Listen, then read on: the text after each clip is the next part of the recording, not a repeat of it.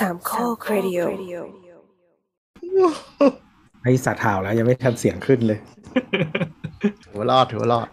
เอาก่อนเอ้ยยังไงกันดีวันนี้วันนี้วันที่ 30พฤษภาคมนะครับ ปี 2565วันจันทร์เราก็มาอัดรายการกันอีกรอบวันนี้หลังจากที่ feedback ตอนที่แล้วดีมากไม่ดีจริงดีจริง ขอบคุณใช่คุณผู้ฟังที่ตั้งใจฟังกันนะครับ ใช่ใช่เป็นตอนที่หลายคนชมว่าคุณภาพเสียงก็ดี พิธีกรอืมไม่ได้แย่งพูดกันอีก แล้วก็สรุปเคนได้เร็วเคนไม่หาวด้วย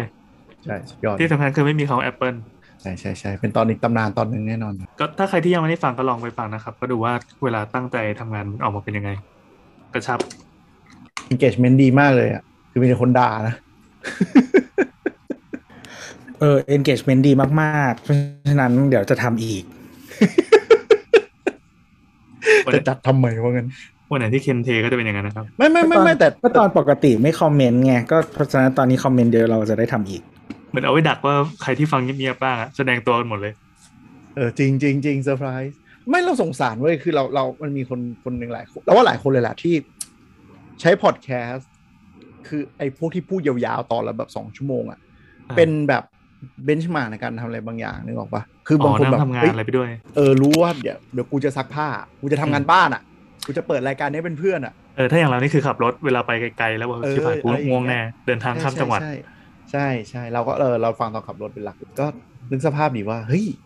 โอ้โหทริปนี้ไม่เหงาแล้วมีตอนใหม่เว้ยกดปุ๊บสามนาทีตัดนาทีเดียวอันนี้นาทีเดียวนาทีเดียวไม่ถึงนาทีเร็วมากแล้วรวมรวมไม่ถึงรวมมันนั้นก็ไม่ถึงใช่ไหรวมไม่ถึงรวนาทีเออแล้วคือเวลาขับรถอะ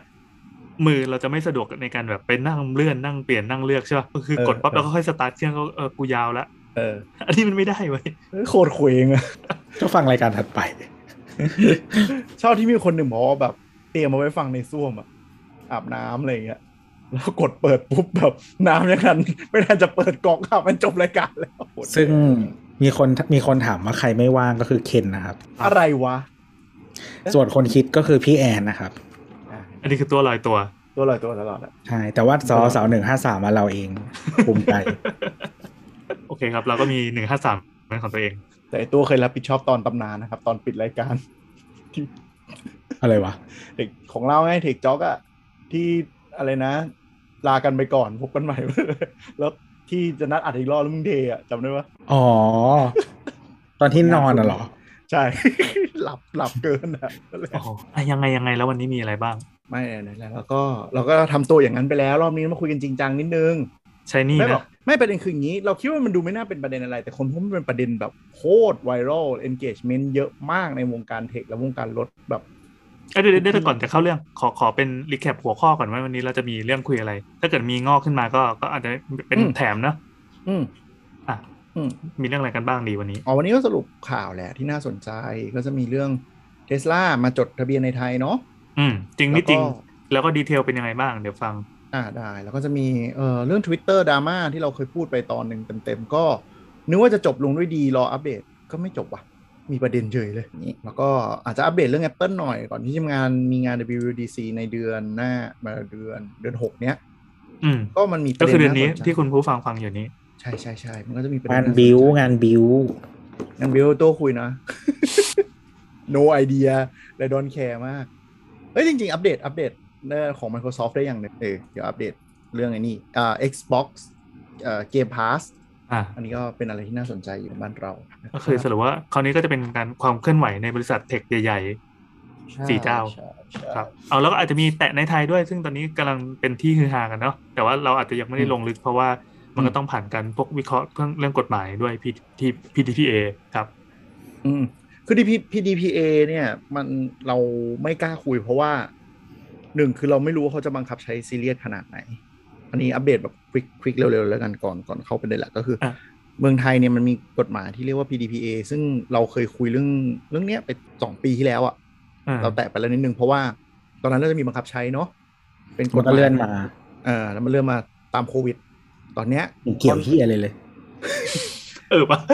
เออวะทำไมวะ มันน่าจะน่าที่ถามว่ามีมุมเกี่ยวไหมอาจจะมีในเชิงว่าการปฏิบัติการที่ต้องวิดีโอคอลกับลูกค้านู่นนี่นั่นอะถ้า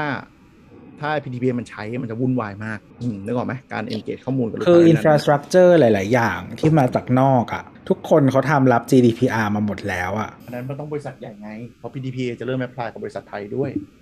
ใช่ไหมอืมก็ตุยไปดิ คือเว็บไทยก็ทำ GDPR ไม่งั้นมึงจะกดรับรับคุกกี้ทุกเว็บเหรอ มันมากกว่านั้น มันมากกว่านั้น PDPA มันมากกว่านั้นไง เนี่ยเนี่ยถึงถึงไม่ค่อยอยากคุยในรายการมันอาจจะต้องหาลอเยอร์คนหนึ่งที่ที่พอรู้เรื่องมาตีประเด็นก่อน อันหลักๆก็คือข้มูลข้อมูลความบุคคลก็กำลังจะเริ่มใช้ในมิถุนา ซึ่งตอนที่คุณผู้ฟังได้ยินเนี่ยก็น่าจะเริ่มใช้แล้ว แล้วก็น่าจะมีดราม่าออกข่าวอะไรอย่างนี้แหละ เดี๋ยวอาจจะถ้ามันมีปมอะไรจะมาสรุปอีกทีหลักๆก็คือมันก็คือการเก็บข้อมูลส่วนบุคคลขององค์กรเนาะต่างๆเนี่ย จะต้องได้รับการยินยอมจากเจ้าของข้อมูลก็คือเราเราๆเนี่ย อย่างชัดเจนแล้วก็เราสามารถมีสิทธิ์ลบข้อมูลนั้นได้ซึ่งเดี๋ยวน่าจะได้เห็นทยอยแบบพวกเว็บต่างๆ หรือแอปต่างๆเนี่ยเด้งป๊อปอัพขึ้นมาให้ตกลง agreement ใหม่อะไรนั่นแหละก็จะเป็นไปตามนั้น ก็อัปเดตแค่นี้แล้วกันเร็วๆ เพราะว่าอ๋อมาแค่แค่จะพูดเร็วๆว่าไอ PDPA เนี้ยมันไม่ apply กับคนทั่วไป เพราะฉะนั้นไอที่เห็นมีเพจปั่นกันเยอะแยะเลยว่า คุณถ่ายรูป เซลฟี่ติดคนอื่นลงเน็ต หลังจากนี้คุณจะโดนฟ้องได้นะนู่นนั่นไม่เกี่ยว ต้องเป็นบริษัทนะครับ กิจการหรือบริษัท มันมีข้อยกเว้นอยู่นิดนึงคืออืมเขาใช้คำคำภาษาชาวบ้านง่ายๆนะ คืออมโพสต์ไปในพื้นที่โซเชียลส่วนตัว แล้วก็อืมเอ่อให้เพื่อนฝูงดูให้ญาติมิตรดูอย่างเงี้ยถือว่าไม่ผิด แต่อ่าใช่ทางนี้ให้มันระมัดระวังข้ออื่น ๆ เช่น การไปคอมเมนต์ไม่สุภาพเช่นแบบนมโผล่อะไรเงี้ย ไปพูดตรงนั้นก็จะโดนอีกทีหนึ่งโดนอีกไม่อีกแล้วเรื่มัองนหมีนึ่งกฎหมายอื่นอยู่แล้วนี่ใช่ใช่มันไปโดนอีกเรื่องหนึ่งมมันเป็นผู้ละเมิดกับพรบคอมอยู่แล้วไงเอาแล้วทำไมไม่ให้มันผิดอะแบบฝรั่งเศสอะอะไรนะทำไมไม่ให้มันผิดไปเลยแบบฝรั่งเศสอะมันบ้านเรามันผิดนะ ฟ้องได้นะเออ ไม่ใช่โพสต์รูปเนี่ยนะโพสต์รูปอ๋อหมายถึงโพสต์รูปคนทั่วไปอะไรเงี้ยเหรอใช่อ๋อเออเอ๊ะแต่ว่า normal use ของฝรั่งเศสผิดด้วยเหรอโพสต์รูปใครไม่รู้ไม่ได้ ใช่แต่หมายถึงว่าถ้าสมมติเราไป public space แล้วเราถ่ายรูปแล้วมีคนไม่ได้ากล่าวไม่ได้เลยเหรอ ไม่ได้อันนี้ไม่ไม่ไม่เคยรู้กฎหมายตรงนี้เลยว่ามันมันก็เบลอเอาไง ต้องเบลอเอาใช่ไหมอืมหรือแปะหัวเอาก็คือคือเหมือนเราได้ยินว่าแบบเอ้ยอย่างประเทศนู้นเขาห้ามคนนู้นนะแต่ว่าไม่รวมรูปหอไอเฟลนะอันนั้นอันนั้นอีกเรื่องหนึงอีกอันนั้นเป็นประเด็นส้นตีนมากเขาเป็น work of art ถ้าความนิดนึงหอไอเฟลถ่ายรูปตอนกลางวันได้ ถ่ายรูปตอนกลางคืนไม่ได้ไม่ได้ ถ้าเราถ่ายรูปตอนกลางคืนปุ๊บแล้วเราไปเผยแพร่ จะโดนเก็บค่าลิขสิทธิ์ทันที เพราะ การจัดไฟหอไอเฟลเป็นงานของเอกชนใช่ไหมมันเป็นมันถือว่าเป็น work of art อะ มันมีลิขสิทธิ์อะ ใช่ ก็ถือว่าถ้าคืคุณอไปคือเหมือนทำซ้ำดัดแปลงแก้ไขเออผยแพร่เออคุณต้องเสียค่าลิขสิทแต่ธิ์ให้แต่คือเจ้ขงส่วนใหญ่ถ้าคนถ้าจัดถ่ายแบบเฉยๆอะมันไม่มีใครมายุ่งอะแต่ว่าถ้าเอาไปทำอะไรที่มันจะดู commercialize หรืออะไรอย่างเงี้ยอันนี้ไม่ได้อยู่แล้ว ใช่อืมใช่นี่ซึ่งเราปัญค้นหาเราค้นภาพใน stock photo มันก็มีแบบ Eiffel night อยู่เยอะเหมือนกันนะ เยอะแต่คือเขาต้องจ่ายตังค์หมดเลย เฮ้ยพวกนี้อืมคือ stock photo แบบฟรีนะ ฟรีก็คือ stock photo เป็นคนจ่ายอ๋อเออบางอย่างแล้วก็ส่วนใหญ่บางทีมันจะมีดราม่าก็คือคนนักเขาเรียกเซเลบเซเลบ IG เซเลบอะไรอย่างเงี้ยที่ไปถ่ายกลางคืน แล้วเหมือนกับมี potential ที่จะไปสร้างผลประโยชน์ได้เงี้ยก็โดนเรียกเก็บอืมแล้วถ้าเราไปถ่ายที่อื่นที่มันคล้ายๆ กันนะเช่นแบบแทงน้ำหลังบ้านที่มันมีไอหอไอเฟลอย่างเงี้ย อ่าได้ก็คือเพราะว่าเขาต้อง specific แค่หอไอเฟลอันนั้นอ๋อต้จัองเป็นไฟที่ที่นั่นนั่นอืมอืม คือกลางวันได้นะ เพราะกลางวันมันเป็นถือว่าเป็นตึก public ไม่ได้ผิดอะไรโอเคแต่กลางคืนอะ เป็นไฟตึกอะก็อย่างที่ว่าคือคือเขาจะคุ้มครองไอตัวลักษณะการจัดไฟดีไซน์นี้โอเคก็เอาหลักๆ PDPA เนี่ยที่เราเป็นน่าจะเป็นห่วงก็คือตัวบริษัทมากกว่า ที่จะขอข้อมูลเราเนาะก็จะมีหลายแบรนด์ที่เริ่มเห็นกันบนแล้วล่ะมี ถ้ามันมี pop-up ขึ้นมาขอข้อมูลเพิ่มเติมขออะไรอย่างนั้นก็รำคาญมาก เกลียดใช่อี pop-up นี่มาก รู้สึกว่ามันเป็นสิ่งที่ เดี๋ยววันหนึ่งมันจะต้องปรับให้ให้ให้ดูเป็นมิตรกว่านี้อ๋อตอนนี้เฉทำยๆอะแต่สุดท้ายเราก็จะชินเหมือนเอ่อยุอะไรนะ usage agreement อะแล้วก็ลากบนล่ากลงมาสุด แล้วก็ I have read แล้วก็กดโอเค มันอาจจะเป็นไปทางนั้นแหละอืมมันทำให้ UX แย่ลงปื้ดหนึ่งเลยนะ จริง ๆ คือจุดประสงค์มันแบบมันดีไซน์มาให้เราอะสามารถติ๊กฟอร์มได้ว่า เราเลือกจะให้ข้อมูลอะไรไม่ให้ข้อมูลอะไรแล้วเราถอนอะไรได้ตลอด แต่ด้วยอืมความแบบช่วย ไม่ให้ช่วยดิเขาเรียกว่าความสะดวกของผู้ประกอบการก็คือ กูก็ทำแบบ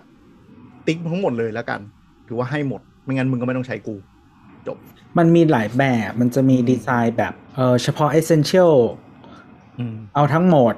อืมแล้วก็แบบไม่ให้เลยอืมอะไรอย่างเงี้ย แต่ว่าคือคือกฎหมายมันไม่ได้ลงดีเทลในวิธี implementation ปกติมันก็จะเป็นอย่างนั้นอยู่แล้วนะ แล้วก็เออส่วนหนึ่งก็คือกฎหมายแบบเนี้ย อะไรที่มันแบบ ใหม่ๆอะเออผู้ผู้เขียนกฎอะบางทีก็อาจจะไม่ได้ตกผลึกขนาดนั้น หรือคิดมาแล้ว แต่พฤติกรรมผู้บริโภคอะมันเป็นอะไรที่คาดเดาได้ยากเออเหมือนเหและมือนในประและในและเขาเรียกอะไรในการบังคับใช้ในประเทศที่เราไม่ได้สน privacy of data เป็นหลักอยู่แล้วอะกลายเป็นว่าคนลำคาญมากกว่าที่จะรู้สึกว่า เฮ้ยข้อมูลกูได้รับการคุ้มครองอืมนึกออกปะคือ GDPR เนี่ยมันเกิดที่ยุโรป ซึ่งยุโรปอะเขาแคร์ซึ่งมันดีแล้วเขาก็ active ในการว่า สามารถ request ให้ตลอดว่าบริษัทมึงเก็บข้อมูลอะไรบ้าง แล้วกูจะอยากให้ลบอะไรออกแล้วกูต้องรับรู้นึกออกไหมคือจะเราจะเห็นคนยุโรปเนาะพวกจะมีฟ้องเรื่องประเด็นข้อมูล Data อย่างเงี้ยตลอดเวลา แต่พอพอมา apply ในไทยอย่างเงี้ยช่วงแรกที่อาจจะยังไม่ตื่นรู้กัน ก็รู้สึกว่าแบบกูก็ติ๊กทั้งหมดไปละกัน ซึ่งก็จะว่าแบรนด์ไม่ได้เพราะแบรนด์ก็ทำตามกฎหมายจริงๆมันมีอีกหลายส่วนใน GDPR ที่ไม่ได้ ไม่ได้ทำที่ในใน PPA ที่ไม่ได้ทำใน PDPA อย่างเช่น เรื่องเอ่อ การ disclose เรื่องรับเงินทั้งหมดนั้นมันอยู่ใน GDPR วะอะไรนะ มันอยู่ใน GDPR หรือกฎหมายแยก ใช่ใช่ใช่แต่คือคือถ้าพูดถึงในแง่ของของของเรื่องของข้อมูลส่วนตัวก็เป็นสเต็ปแรกที่ดี เพราะว่าอย่างน้อยบริษัทต้องเก็บข้อมูลแยกและการเข้าถึงของคนอื่นไม่ได้ ซึ่งมันก็จะเซฟกว่าระบบแบบเดิมๆ ที่ยังไม่มีไกด์ไลน์ที่ชัดเจน นั่นหมายถึงว่า worst case คือสมมุติถ้าเกิดเป็นคดงคดีขึ้นมาเนี่ย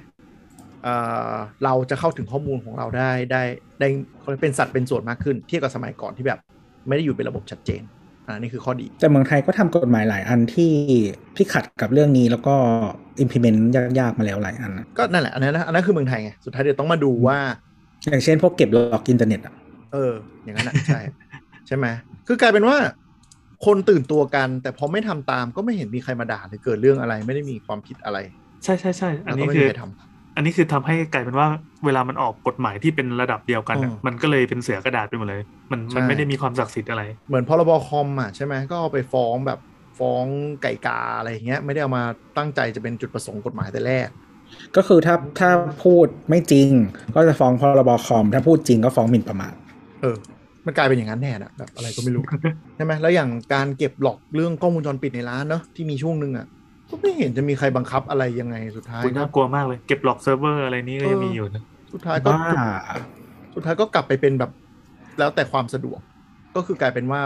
เป็นการเก็บเชิง commercial คือหมายถึงว่าร้านเก็บไว้เพื่อจะได้มีเคสว่า ถ้ามีเรื่องในร้านหรือตำรวจมาขอข้อมูลก็ส่งให้อืมแต่ไม่ได้มีการแบบห้ามอัดเสียงต้องเซ็นเซอร์หน้านู้นไม่มีอะก็ก็เก็บเหมือนกล้องปกติกล้องจีนใส่เมมถ่ายไป คือข้อมูลคือกฎหมายมันแบบคิดมาไม่เสร็จอะ แล้วอืมวิธีการ execute implementation อะไรทั้งหมด ก็ไม่ได้สนใจ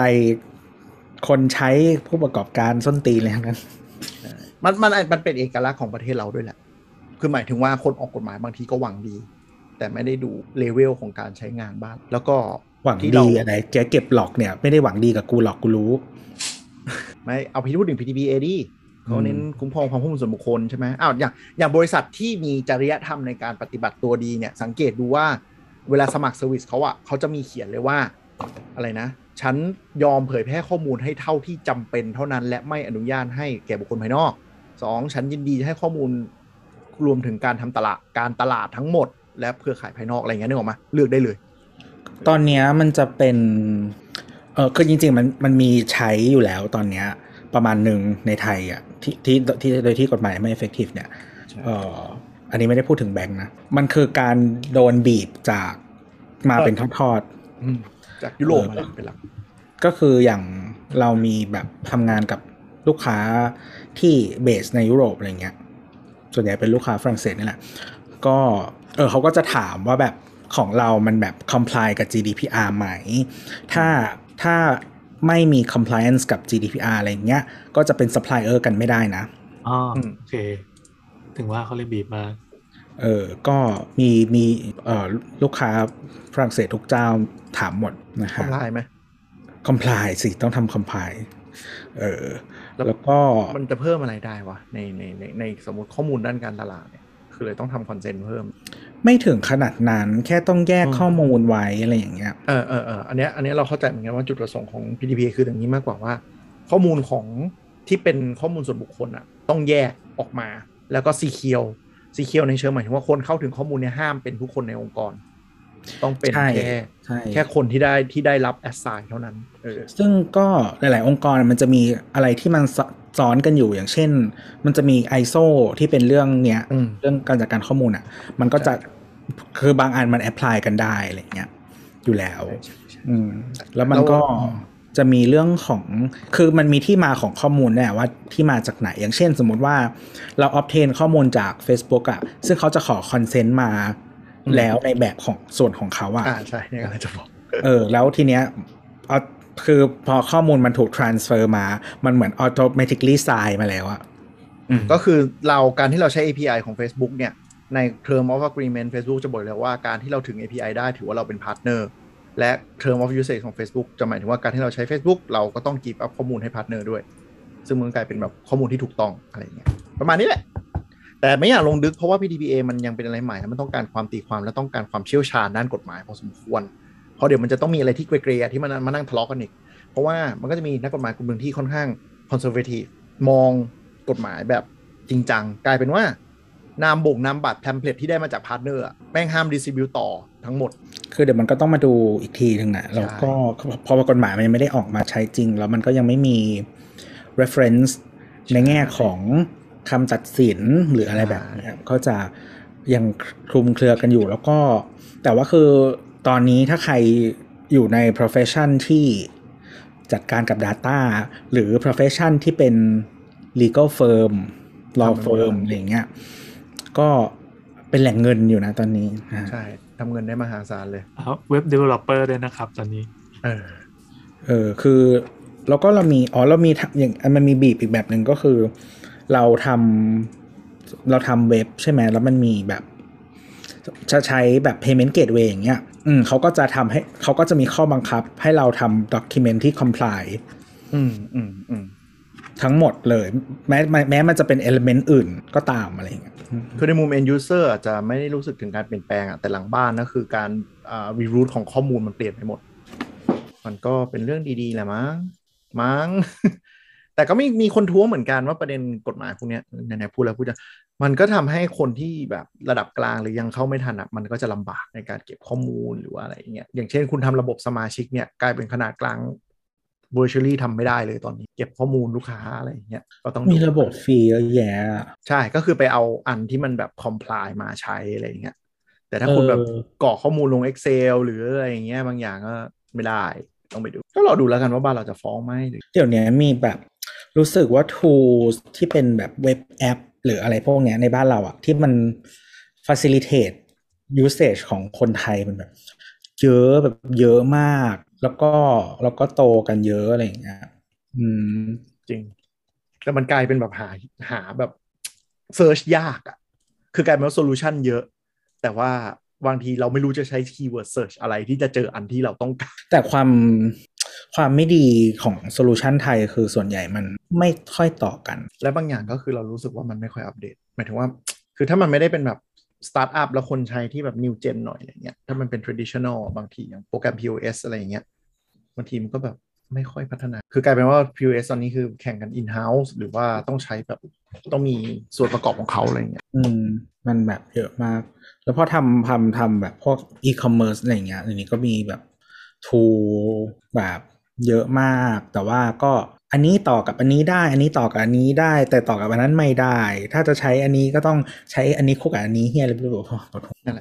เพราะบ้านเรามันไม่ค่อยมีคิดถึงแบบ data เรื่องของ database กับอ่า API เท่าไหร่ อย่างนี้คือถ้าเป็นในมุมของผู้ประกอบการที่จะทำทำสื่ออะไรอย่างนี้ขึ้นมาเองก็ก็อ่าถ้าไม่ได้เป็นรายใหญ่อะ อาจจะเป็นห้างร้านเลยอาจจะเป็นบริษัทเล็กๆอะก็ไปฝากไว้บนแพลตฟอร์มจะดีกว่ามานั่งทำเอง แล้วต้องนั่งเล็กเคลียร์ไล่ข้อกฎหมายพวกนี้ได้ปะวะจริง ๆ มันดีกว่าและถูกกว่าอยู่แล้วอะคือ การที่คุณ Excel มันไม่ใช่โปรแกรมฐานข้อมูลอะอืมถูกถูกเหมือนที่เราเคยเล่าโจ๊กอันหนึ่งไปอะที่ ที่แบบ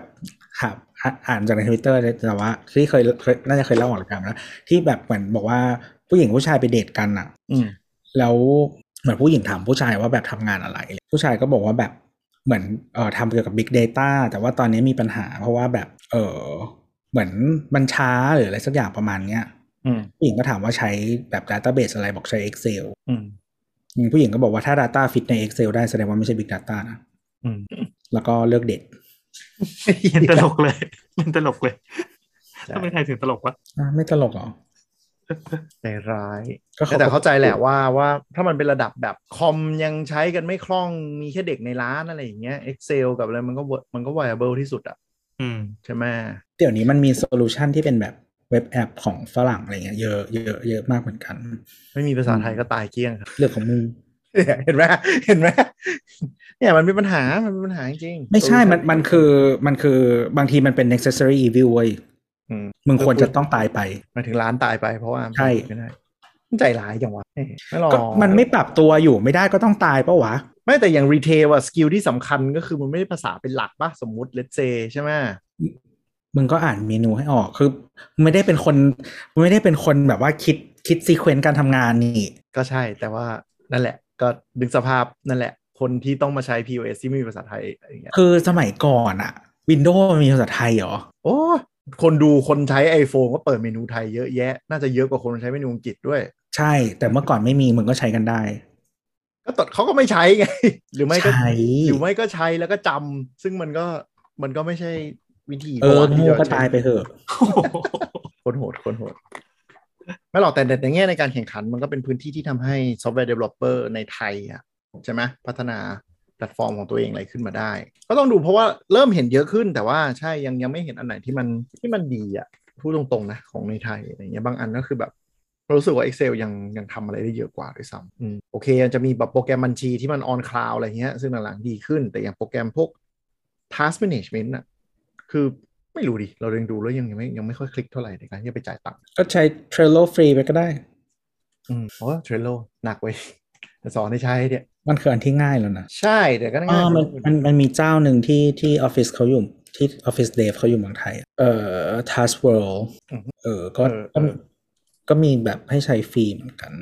ถ้าส่วนนี้รู้สึกจะมีภาษาไทยจะไม่ก็ออฟฟิศ dev อยู่ไทยเนี่ยกรุงเทพเนี่ยแต่แต่ไม่ใช่ไม่ใช่แบบของคนไทยนะแต่เอว่าอใช่ใช่แต่ Task Task Worldจำได้ว่ามีไทยไม่ว่าว่านจะนั่งหาดูพวกนี้เหมือนกันแต่ว่าถ้าจะเริ่มทำอย่างนี้ก็ต้องให้คนที่บ้านใช้คอมให้เป็น ลงไปอีกเลเวลเลยมึง เข้าใจเคนละหมายถึงว่าใจร้ายโอเค มีคนที่อยู่ข้างหลังเยอะอืมก็ดูเนี่ยตอนนี้ไม่แต่คือว่ามันเราว่ามันคือคนส่วนมากนะทูบีๆใช่แฟมันคือคนส่วนมากเออใช่แต่คือคือคือคือคือคือคุณเข้าใจใช่ไหมว่า อุปสรรคทั้งหลายเหล่านี้อืมพอมันยูนิคกับที่นี่อะแปลว่าคุณสเกลออกจากที่นี่ไม่ได้เกลออกจากที่นี่ไม่ได้พูดถึงแล้วสเกลออกจากไทยไม่ได้ เราเข้าใจแต่ว่าอ่าในๆประมาณเดี๋ยวในโลกพูดถึงแพลตฟอร์มใช่ไหม ทุกแบบเรื่องเลยแค่ภาษาง่ายๆ หรืออะไรอย่าไม่งเงี้ไม่ยหมายถึงคนจะใช้ชีวิตรอดอยู่ตอนในพศเนี้ยอืมอืมแล้วคือคุณก็ต้องโดนต่างชาติตีไปเรื่อยๆ คือคือคือการที่คุณคือนอกจากคุณจะออกจากประเทศนี้ไม่ได้แล้วอะเออคุณก็ไม่ได้สามารถอยู่ในคอมฟอร์ z โซนอันนี้ของคุณได้ตลอดไป สักวันหนึ่งก็ต้องโดนคนอื่นตี อืมฮึอืม คืออะไรที่ที่มันแบบเขาเรียกว่าอะไร เบสิกมากๆ แล้วคุณก้าวข้ามไม่ได้ไม่ปรับตัวไม่ทำนู่นนี่นั่นอะอาจจะได้ได้แค่ตายช้า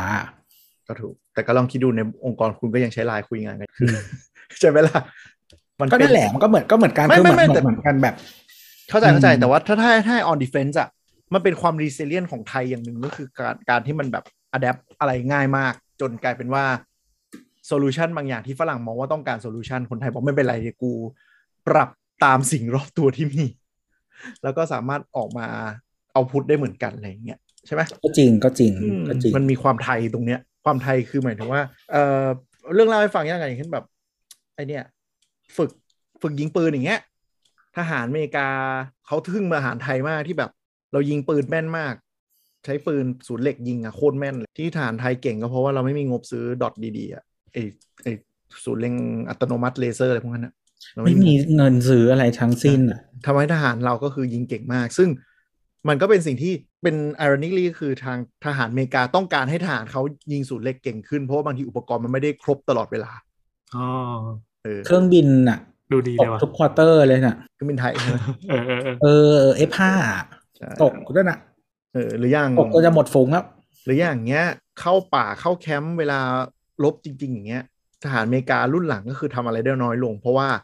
ทีมเตรียม ration เตรียมอุปกรณ์อะทำมันไฮเทคมาก ใช่ แต่นึกสภาพถ้ากระเป๋าเป้มึงหายปุ๊บมึงตายเลย แต่ทหารไทยเหรอ มีดหนึ่งอันเข้าป่าอยู่ได้เป็นอยู่ได้เป็นเดือน อะไรอย่างเงี้ยนึกออกปะมีแว่นมีเซ็นเซอร์มีต้องเออแบก ต้องแบบว่าโอ้มาหาเอาแบตหมดทำไง เออนึกออกไหมอะไรอย่างเงี้ย ก็กลายเป็นว่าแบบพอ พอฝึก survivorship อะไรเงี้ยทหารไทยก็สกอร์นำกับทุกชาติที่เขามาร่วมฝึกอะซึ่งก็เป็นความแบบความเก่งในความส้นตีนอะไรอย่างเงี้ย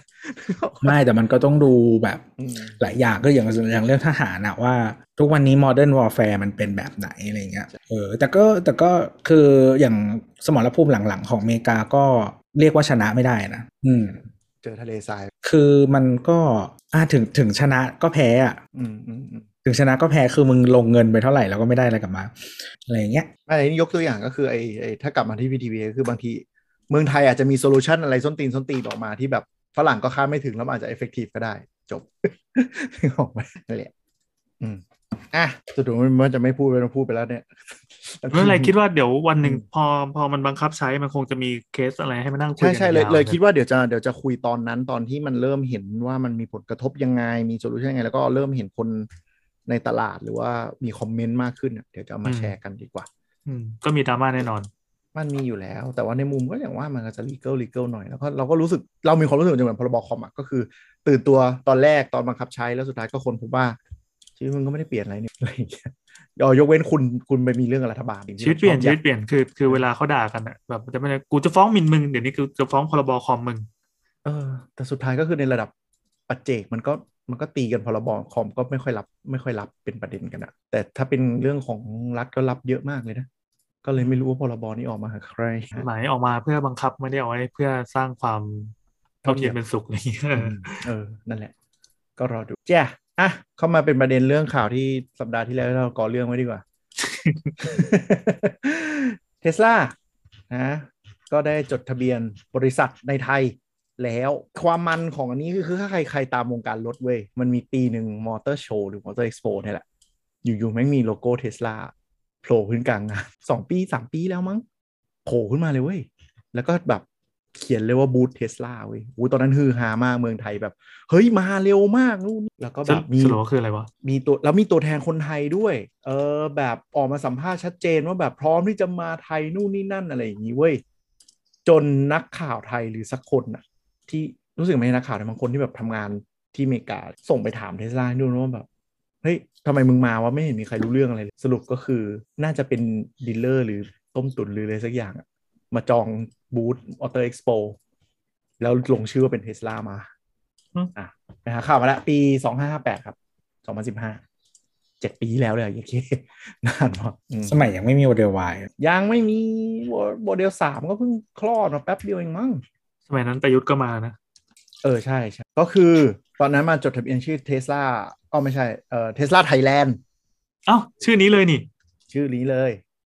เอ๊ะแต่แต่อันนี้เป็นเทสลาประเทศไทยปะหรือว่าเทสลาไทยแลนด์อะไรนะอันนี้เป็นเทสลาวงเล็บประเทศไทยจำกัดอย่างงี้ใช่มั้ยใช่ใช่ไม่ชื่อภาษาไทยกับชื่ออังกฤษมันไม่ไม่ต้องตรงเป๊ะๆได้เออเออเอออ่าโอเคมันสามารถชื่อไทยเป็นเทสลาประเทศไทยแล้วอังกฤษเป็นเทสลาไทยแลนด์ได้อะอันนั้นใช้อ่าชื่อเทสลา Automotive มั้งอ๋อก็คือแบบโเมีตัวแทนเมืองไทยมาออกสัมภาษณ์ข่าวเต็มไปหมดเลยว่าแบบออกสื่อด้วยพร้มที่จะเออเต็มเยอะมากอ่านั่นแหละอย่างที่บอกคนมันงงว่าคืออะไรวะ เสร็จปุ๊บก็เลยติดต่อไปที่เทสลาเทสลาเอเชียแปซิฟิกก็เลยแบบ ติดต่อมาที่แบบเหมือนมอเตอร์เอ็กซ์โปอะไรเลยมั้ง ว่าแบบ กูไม่เกี่ยวกับงานนี้นะ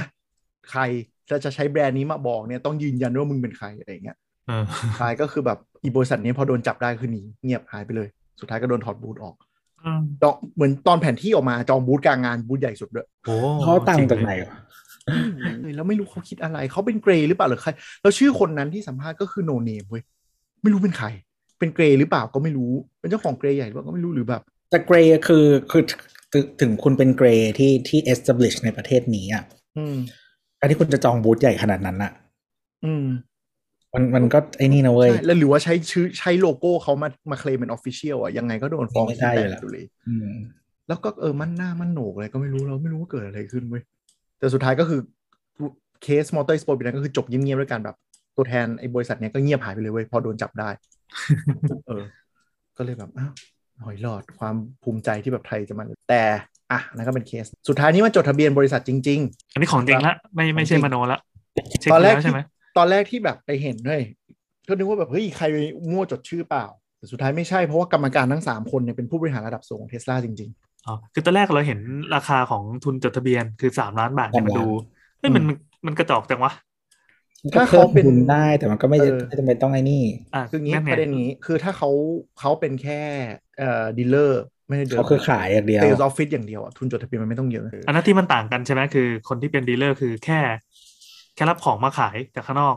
มันคือ trading อะอืมอ่าใช่เออแต่ว่าแบบอันนี้อันเนี้ยคือที่เห็นข่าวกันน่าจะเดือนนี้ใช่ไหมแต่จริงๆมันจดเดือนที่แล้วอันอันนี้คือพฤษภากับเมษาเออ แล้วก็อาจจะเพิ่งขึ้นมาอัปเดตในระบบหรือเปล่า มันไม่ได้แบบ real time นะ DBD อะบางทีอะแล้วแต่ว่าจดแบบไหนอะเออ แต่ว่าจดแบบจดแบบไอ้นี่มากเลยอะคือปกติเวลาถ้าเราจดบริษัทอะอืมจะจดให้มัน purpose บริษัทอะเยอะๆมันเยอะกดที่สุดกวาดไว้ก่อนเอออันนี้คือจดแบบหนึ่งบรรทัด คือสเปคสั้นๆ ว่ากูมาทำสิ่งนี้จริงเออ ไม่มีการเผื่อไม่มีอะไรทั้งสิ้นๆอืมจดเยอะเดี๋ยวโดนเหมือนธนาธรนะครับครอบครองสื่อ อันนั้นน่ะคือจดคือจดแบบปกติของประเทศนี้ใคที่รๆแบก็บจดอย่างนี้กัน จะต้องจดเยอะ เพราะว่าเพราะว่าเพราะว่าอะไรรู้ป่ะคือเวลาจะทำอะไรสักอย่างหนึ่งอะแล้วมันไม่อยู่ใน purpose ของบริษัทอะแล้วเราแนบ เอกสารจากกรมพัฒนาธุรกิจไปอะมันจะไม่ได้เว้ยมึงต้องไปแก้เว้ยก็คุณไม่ได้จดทำวันนี้คุณก็ทำไม่ได้ คุณงงใช่ไงเออคือบางทีมันเป็นแบบ มันเป็น pivot แบบนิดหน่อยอะไรอย่างเงี้ยหรือบางทีมันเป็นแบบเขาเรียกว่าอะไรอะอืมเป็นเป็นแบบ horizontal integrate นิดนึง หรือว่าแบบ vertical นิดนึงอะไรอย่างเงี้ยก็คือไม่ได้อืมก็นี่แหละนี่แหละนี่แหละคือความราชการไทยนี่บอกว่าคอมแฮกแบบไทยเออเนี่ยแหละเขาแฮกกับไทยๆไงเห็นไหมแก้ปัญหาด้วยการทำไงเหรอกูจดแม่งทุกวันเลย ไม่มีกฎหมายห้ามนี่กูจดแม่งหมดเลยสี่สิบเอ็ดเราจดบริษัทเราแบบ purpose เป็นหน้าเออสี่สิบเอ็ดประเภทมั้งที่แบบติ๊กได้ทุกอันกูติ๊กแม่งหมดอะแค่แค่เว้นอันที่มันแบบถ้าถ้าจดปุ๊บต้องไปขอหนังสือพิเศษอะไรอย่างเงี้ยๆอ๋อคือบริษัทจดอะไรนะสำนักทนายที่จดบริษัทมันก็จะมี ฟอร์มอยู่แล้วว่ากูต้องติ๊กอะไรบ้าง ไม่แล้วคือสมมติว่าสมมติบางทีบอกว่าเป็นขายขายสินค้า มันมันต้องระบุประเภทสินค้าใช่ไหมอืมแล้วบางทีอะประเภทสินค้ามันไม่ได้อัปเดตขนาดนั้นเนี่ยหรอกปะใช่ แล้วของชิ้นเนี้ย มันเป็นสินค้าประเภทไหนวะใช่ แล้วถ้าแบบสมมุติว่าครั้งหนึ่งมันถูกตีความว่าเป็นประเภทเนี้ย แล้วมันไม่ได้อยู่ใน purpose ของคุณอะใช่ มันมีปัญหาอืม แล้วสุดท้ายก็ไม่ได้แก้ไงคือแบบเขาบอกว่าเอ้ยมันดูน้อยไหมของโปงของปลอมหรือเปล่า อะผมไปดูอย่างเอ่องบการเงินของ Volvo ประเทศไทย Volvo Car ทุนจดทะเบียน20ล้านเองอ๋ออืมแต่รายได้5,000ล้าน แต่อันนี้ก็นำเข้าอย่างเดียวใช่ไหมใช่ เพราะเขาไม่ได้ผลิตที่นี่ไง เขาเคยมีประกอบนานแล้ววะไม่กี่ปีเอง ไม่กี่ปีคือกี่ปี ไม่กี่ปีคือเกินสิบเออนั่นแหละไม่ไม่คือเมื่อเมื่อก่อนอะ Volvo สมัยสมัยโนจิลี่อะอืม โอ้สมัยฟอร์ดอะอืมประกอบในไทย โอ้โหสมัยฟอร์ดกี่ปีแล้วคุณ นานมาก เออ ก็ประกอบในไทยแล้วก็ปิดโรงงานไปแล้วก็เลยเขาก็เลยรวมเป็นที่มาเลที่เดียวถ้าสำหรับภูมิภาคนี้เนาะอืมเป็นเพราะว่าแบรนด์แรก ๆ เลยมั้งที่หยุดในไทยแล้วก็ไปมาเลเนี่ยแหละ Volvo ใช่ ซึ่งสมัยนั้นไม่มีใครทำเพราะว่าทุกคนใช่บอกว่าไทยฉันจะอยู่ใช่ไทย Volvo ตัดสินใจไปมาเลไม่รู้ไม่รู้ทะทะเลาะอะไรกับมึงมากแล้วก็เออไม่ไม่รู้ได้อะไรอะไรอย่างเงี้ย ก็ คือจริงๆ โรงงานรถที่มาเลยอะมันแทบไม่มีบริษัทที่เป็นบริษัทแม่เลยนะอืมเออ คืออย่างพวกแบบอะไรอะ บ้านเราในเดี๋ยวนี้ฮิตซูบารุอย่างเงี้ยอืมนี่ก็ไม่ใช่บริษัทแม่ อืม อืม เป็นบริษัทเหมือนแบบ เหมือนแนวแบบทนบุรีประกอบยนต์อะไรอย่างเงี้ย อืม อืม เป็นแนวนั้นเกือบหมด สั่งผลิตไม่ได้แม่ลงทุนโรงงานเองอืมก็จะเป็นแบบเป็น partner อุทมบุรีประกอบยนต์โอ้ชื่อเออเออนึกออกอืมแต่จริง ๆ จะบอกว่าโรงงานที่เป็น partner บางทีงานก็ดีกว่าบริษัทแม่เองเอามันไม่เกี่ยวมันไม่เกี่ยวว่าดีหรือไม่ดีเออมันแค่แล้วที่ที่เราพูดมันแค่จะโชว์ว่าเขาเรียกว่าอะไร interest ของบริษัทแม่ในการลงเงินลงทุนอือะมอืมอืมมันมันคือเป็นรูปแบบไหน แต่ว่าเรื่องงานประกอบอะไรเงี้ยอันนี้อันนี้ไม่เกี่ยวกันอะทีนี้กลับมาที่เทสลาคือจดด้วยทุนจดทะเบียนสามล้าน ซึ่งเป็นตอนเริ่มต้นเนี่ยมันก็ไม่แปลกที่เขาอาจจะเพิ่มทุนก็ได้ในอนาคต หรือ มันมีวิธีมากมายที่จะเอาเงินเข้าประเทศไทยโดยไม่ต้องเพิ่มทุน เช่น บริษัทแม่ปล่อยกู้มาให้เนี่ยปะไม่ต้องมานั่งเพิ่มทุนไงเออก็ปล่อยกู้เข้ามาให้ หรือแบบตั้งบริษัทลูกที่ทุนที่ทุนจดทะเบียนใหญ่กว่าเป็นแบบเทสลา dealer อะไรอย่างเงี้ยแล้วตัวนี้ก็เป็นแค่แบบ Head Office ที่นั่งหน้าที่คอยเซ็นเอกสารอย่างเดียวนี้ก็มี เพราะว่าในวงการรถเนี่ยมันจะมีความซับซ้อนคือมันต้องดูกฎหมายด้วยว่า แบบไหนทำอะไรได้มั่งอะไรยังไง เขาก็เลยบางทีจะจดแยกไปเลยบางแบรนด์ก็คือจดแยกแม่งไปเลยว่า dealer อันนึง marketing อันนึงอะไรเงี้ยอืมมีความจุกจิกบางอย่างอืมย่อยๆเต็ม บางบางมัอันนอาจคืจะอตั้งเกี่ยวมาเพื่อโอนโรงกำไรงานหรืออะไรอย่างนี้ด้วยอืมหรือบางทีตั้งมาเพื่อโอนโรงงาน เช่นแบบบางประเทศอย่างเงี้ยจะโอนโรงงานโอนแลนด์อ้าวสัดส่วนผู้บริหารห้ามเป็นต่างชาติเกินเท่าไหร่อย่างเงี้ยอืมก็ต้องเอาแบบ เอา MD ที่เป็นคนไทยมานั่งอะไรอย่างเงี้อ่ายอ่าเออมาถือหุ้นแทนหรือถือผ่านบริษัททนายที่เป็นในไทยนึกออกไหมเหมือนนอมินีอะอ่า ถึงจะตั้งโรงงานได้อะไรเงี้ยมันจะมีจุกจุกจิกจิกอย่างนี้แหละหลายๆเจ้าก็เป็นแบบนี้ทั้งบริษัทรถแล้วก็อืมบริษัท manufacturing อื่นใช่ๆอย่างเงี้ยอย่างแบบบางเจ้าแบบพวกเจ้าญี่ปุ่นอะ บางทีมีแบบสามบริษัทห้าบริษัทอะไรเงี้ยใช่ใช่จะเยอะเออมากถ้าแบบ ไอ้เจ้าตึก All Seasons นี่มีเป็นสิบอืม เพราะว่าบางทีมันเหมือนกับ เขาตั้งมาเพื่อสมมติไอ้บริษัทเนี้ย ถือโรงงานเนี้ย แล้วโรงงานเนี้ย จะขายต่อให้คนอื่น ก็ขายทั้งบริษัทไปเลย มันง่ายกว่านึกออกไหมไม่ต้องมานั่งแบบโหถ้าแบบบริไอ้โรงงานเนี้ยอยู่ในอยู่ในงบของบริษัทแม่ต้องมานั่งแงะออกถ่ายออกอะไรเงี้ยมันปวดหัว อืม เออ คือบางเจ้าเขามีตั้งแต่แบบ บริษัทที่ผลิต engine อย่างเดียวอืมบริษัทผลิตแบบ part body part หรือว่า part ที่เป็นแบบข้างในอะใช่แล้วก็เออแล้วก็จะมีบริษัทแบบอะสมมติ partner มาผลิตพวกแบบว่าอืมอุปกรณ์ชิ้นเล็กชิ้นน้อย แล้วก็บริษัทแม่คือประกอบประใช่ประกอบเท่านั้น แม่แม่ที่เป็นโรงงานอะคือกูประกอบใช่ใช่ใช่เอก็อเนี่ยเดี๋ยวนั้นแล้วก็เนี่ยไอ้สยามกลการกับสยามนิสสันมอเตอร์อะเออชัดสยามกลการไม่มีแบบเป็นสิบโรงงานอะ แต่ละฟังก์ชันต่างกันไปอืม TMT ก็มีแบบบริษัทไฟแนนซ์บริษัท sourcingใช่บริษัทใช่แยกกันเพราะรวมรวมแล้วมันเวลาถ้าเกิดจะขายกิจการหรือเลิกอะมันวุ่นวายเพราะฉะนั้นต้องดูเทสลาว่า structure ไงในอนาคตอ่าก็มีคนแย้งว่า เฮ้ย ที่จดเนี่ยของปลอมเปล่าทำไม email address มันเป็นแบบ at อะไร Tilleke อะไรไม่รู้ นั่นคือบริษัททนายนะครับ ไม่ใช่เป็นเมลปลอมหรืออะไรเออเออซึ่งเรื่องปกติมาที่เขาจะแบบจดทะเบียนนอกประเทศเขาใช้บริษัททนายไปจดทั้งนั้นเลย แล้วก็อืมให้เป็นติดต่อก็คือมีคนไทยมึงยังไม่ทำเองเลยค่ะเออเพราะฉะนั้นก็คือ ไอ้คำว่า email address ในระบบกรมธรรม์ธุรกิจหมายถึงว่า ถ้ารัฐบาลหรือกรมธรรม์ธุรกิจการค้ามีโนติสหรือมีอะไร ก็ส่งไปที่ติลิกี้แค่นั้นเองไม่ได้แบบของโปงของปลอม คือบริษัทใน คือเวลาคุณไปจดเองอะอืม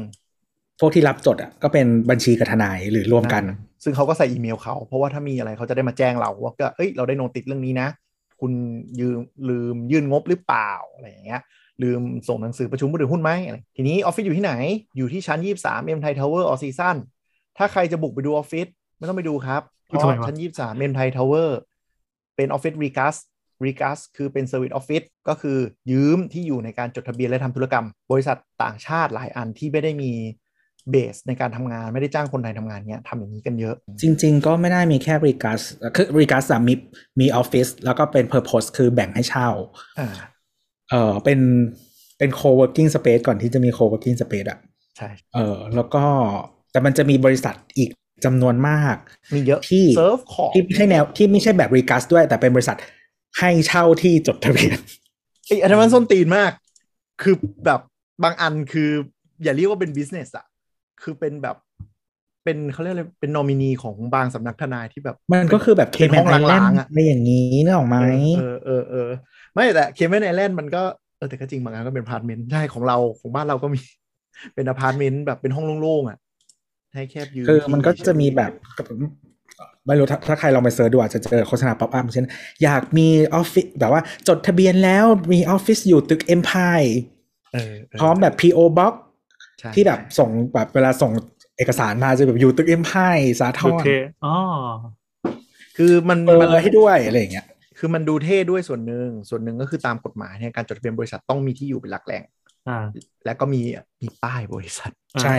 มีป้ายบริษัท เขาจะมาตรวจเด้อเพราะฉะนั้นถ้าเราเข้าไปในพวกออฟฟิศเนี่ยจะมีกำแพงที่เป็น Hall of Fame ว่า บริษัทนี้ตรงเนี้ยมีบริษัทกี่บริษัทจดอยู่ เพื่อมาดูว่าที่นี่มี กล่องจดหมายเพื่อรับหนังสือราชการหนังสือราชการ อย่างเช่น สมมุติเราโดนฟ้อง หรือว่าทวงภาษีหรือติดต่อเขาจะติดต่อทางที่อยู่จดทะเบียน ซึ่งการที่รัฐบาลติดส่งมาเนี่ยเราไม่สามารถอ้างว่าไม่ได้รับไม่ได้ใช่ฉะนั้นแล้วมันก็จะมีแบบคือคือแล้วแต่ประเภทบริษัทถ้าเป็นบริษัทที่เอ่ออยู่ในอุตสาหกรรมบางอย่างที่มันถูก regulate อะอืมจะต้องมีป้ายที่กำหนดสีและขนาดฟอนต์ อย่างเช่น ยา เครื่องสำอางอืมอะไรพวกเนี้ยไม่รู้เอ่อถ้าถ้าเคยผ่านออฟฟิศอะไรพวกนี้มันจะมีป้ายเรียงแบบสถานที่ผลิตและจัดจำหน่ายผลิตอ๋อภัณฑ์ยา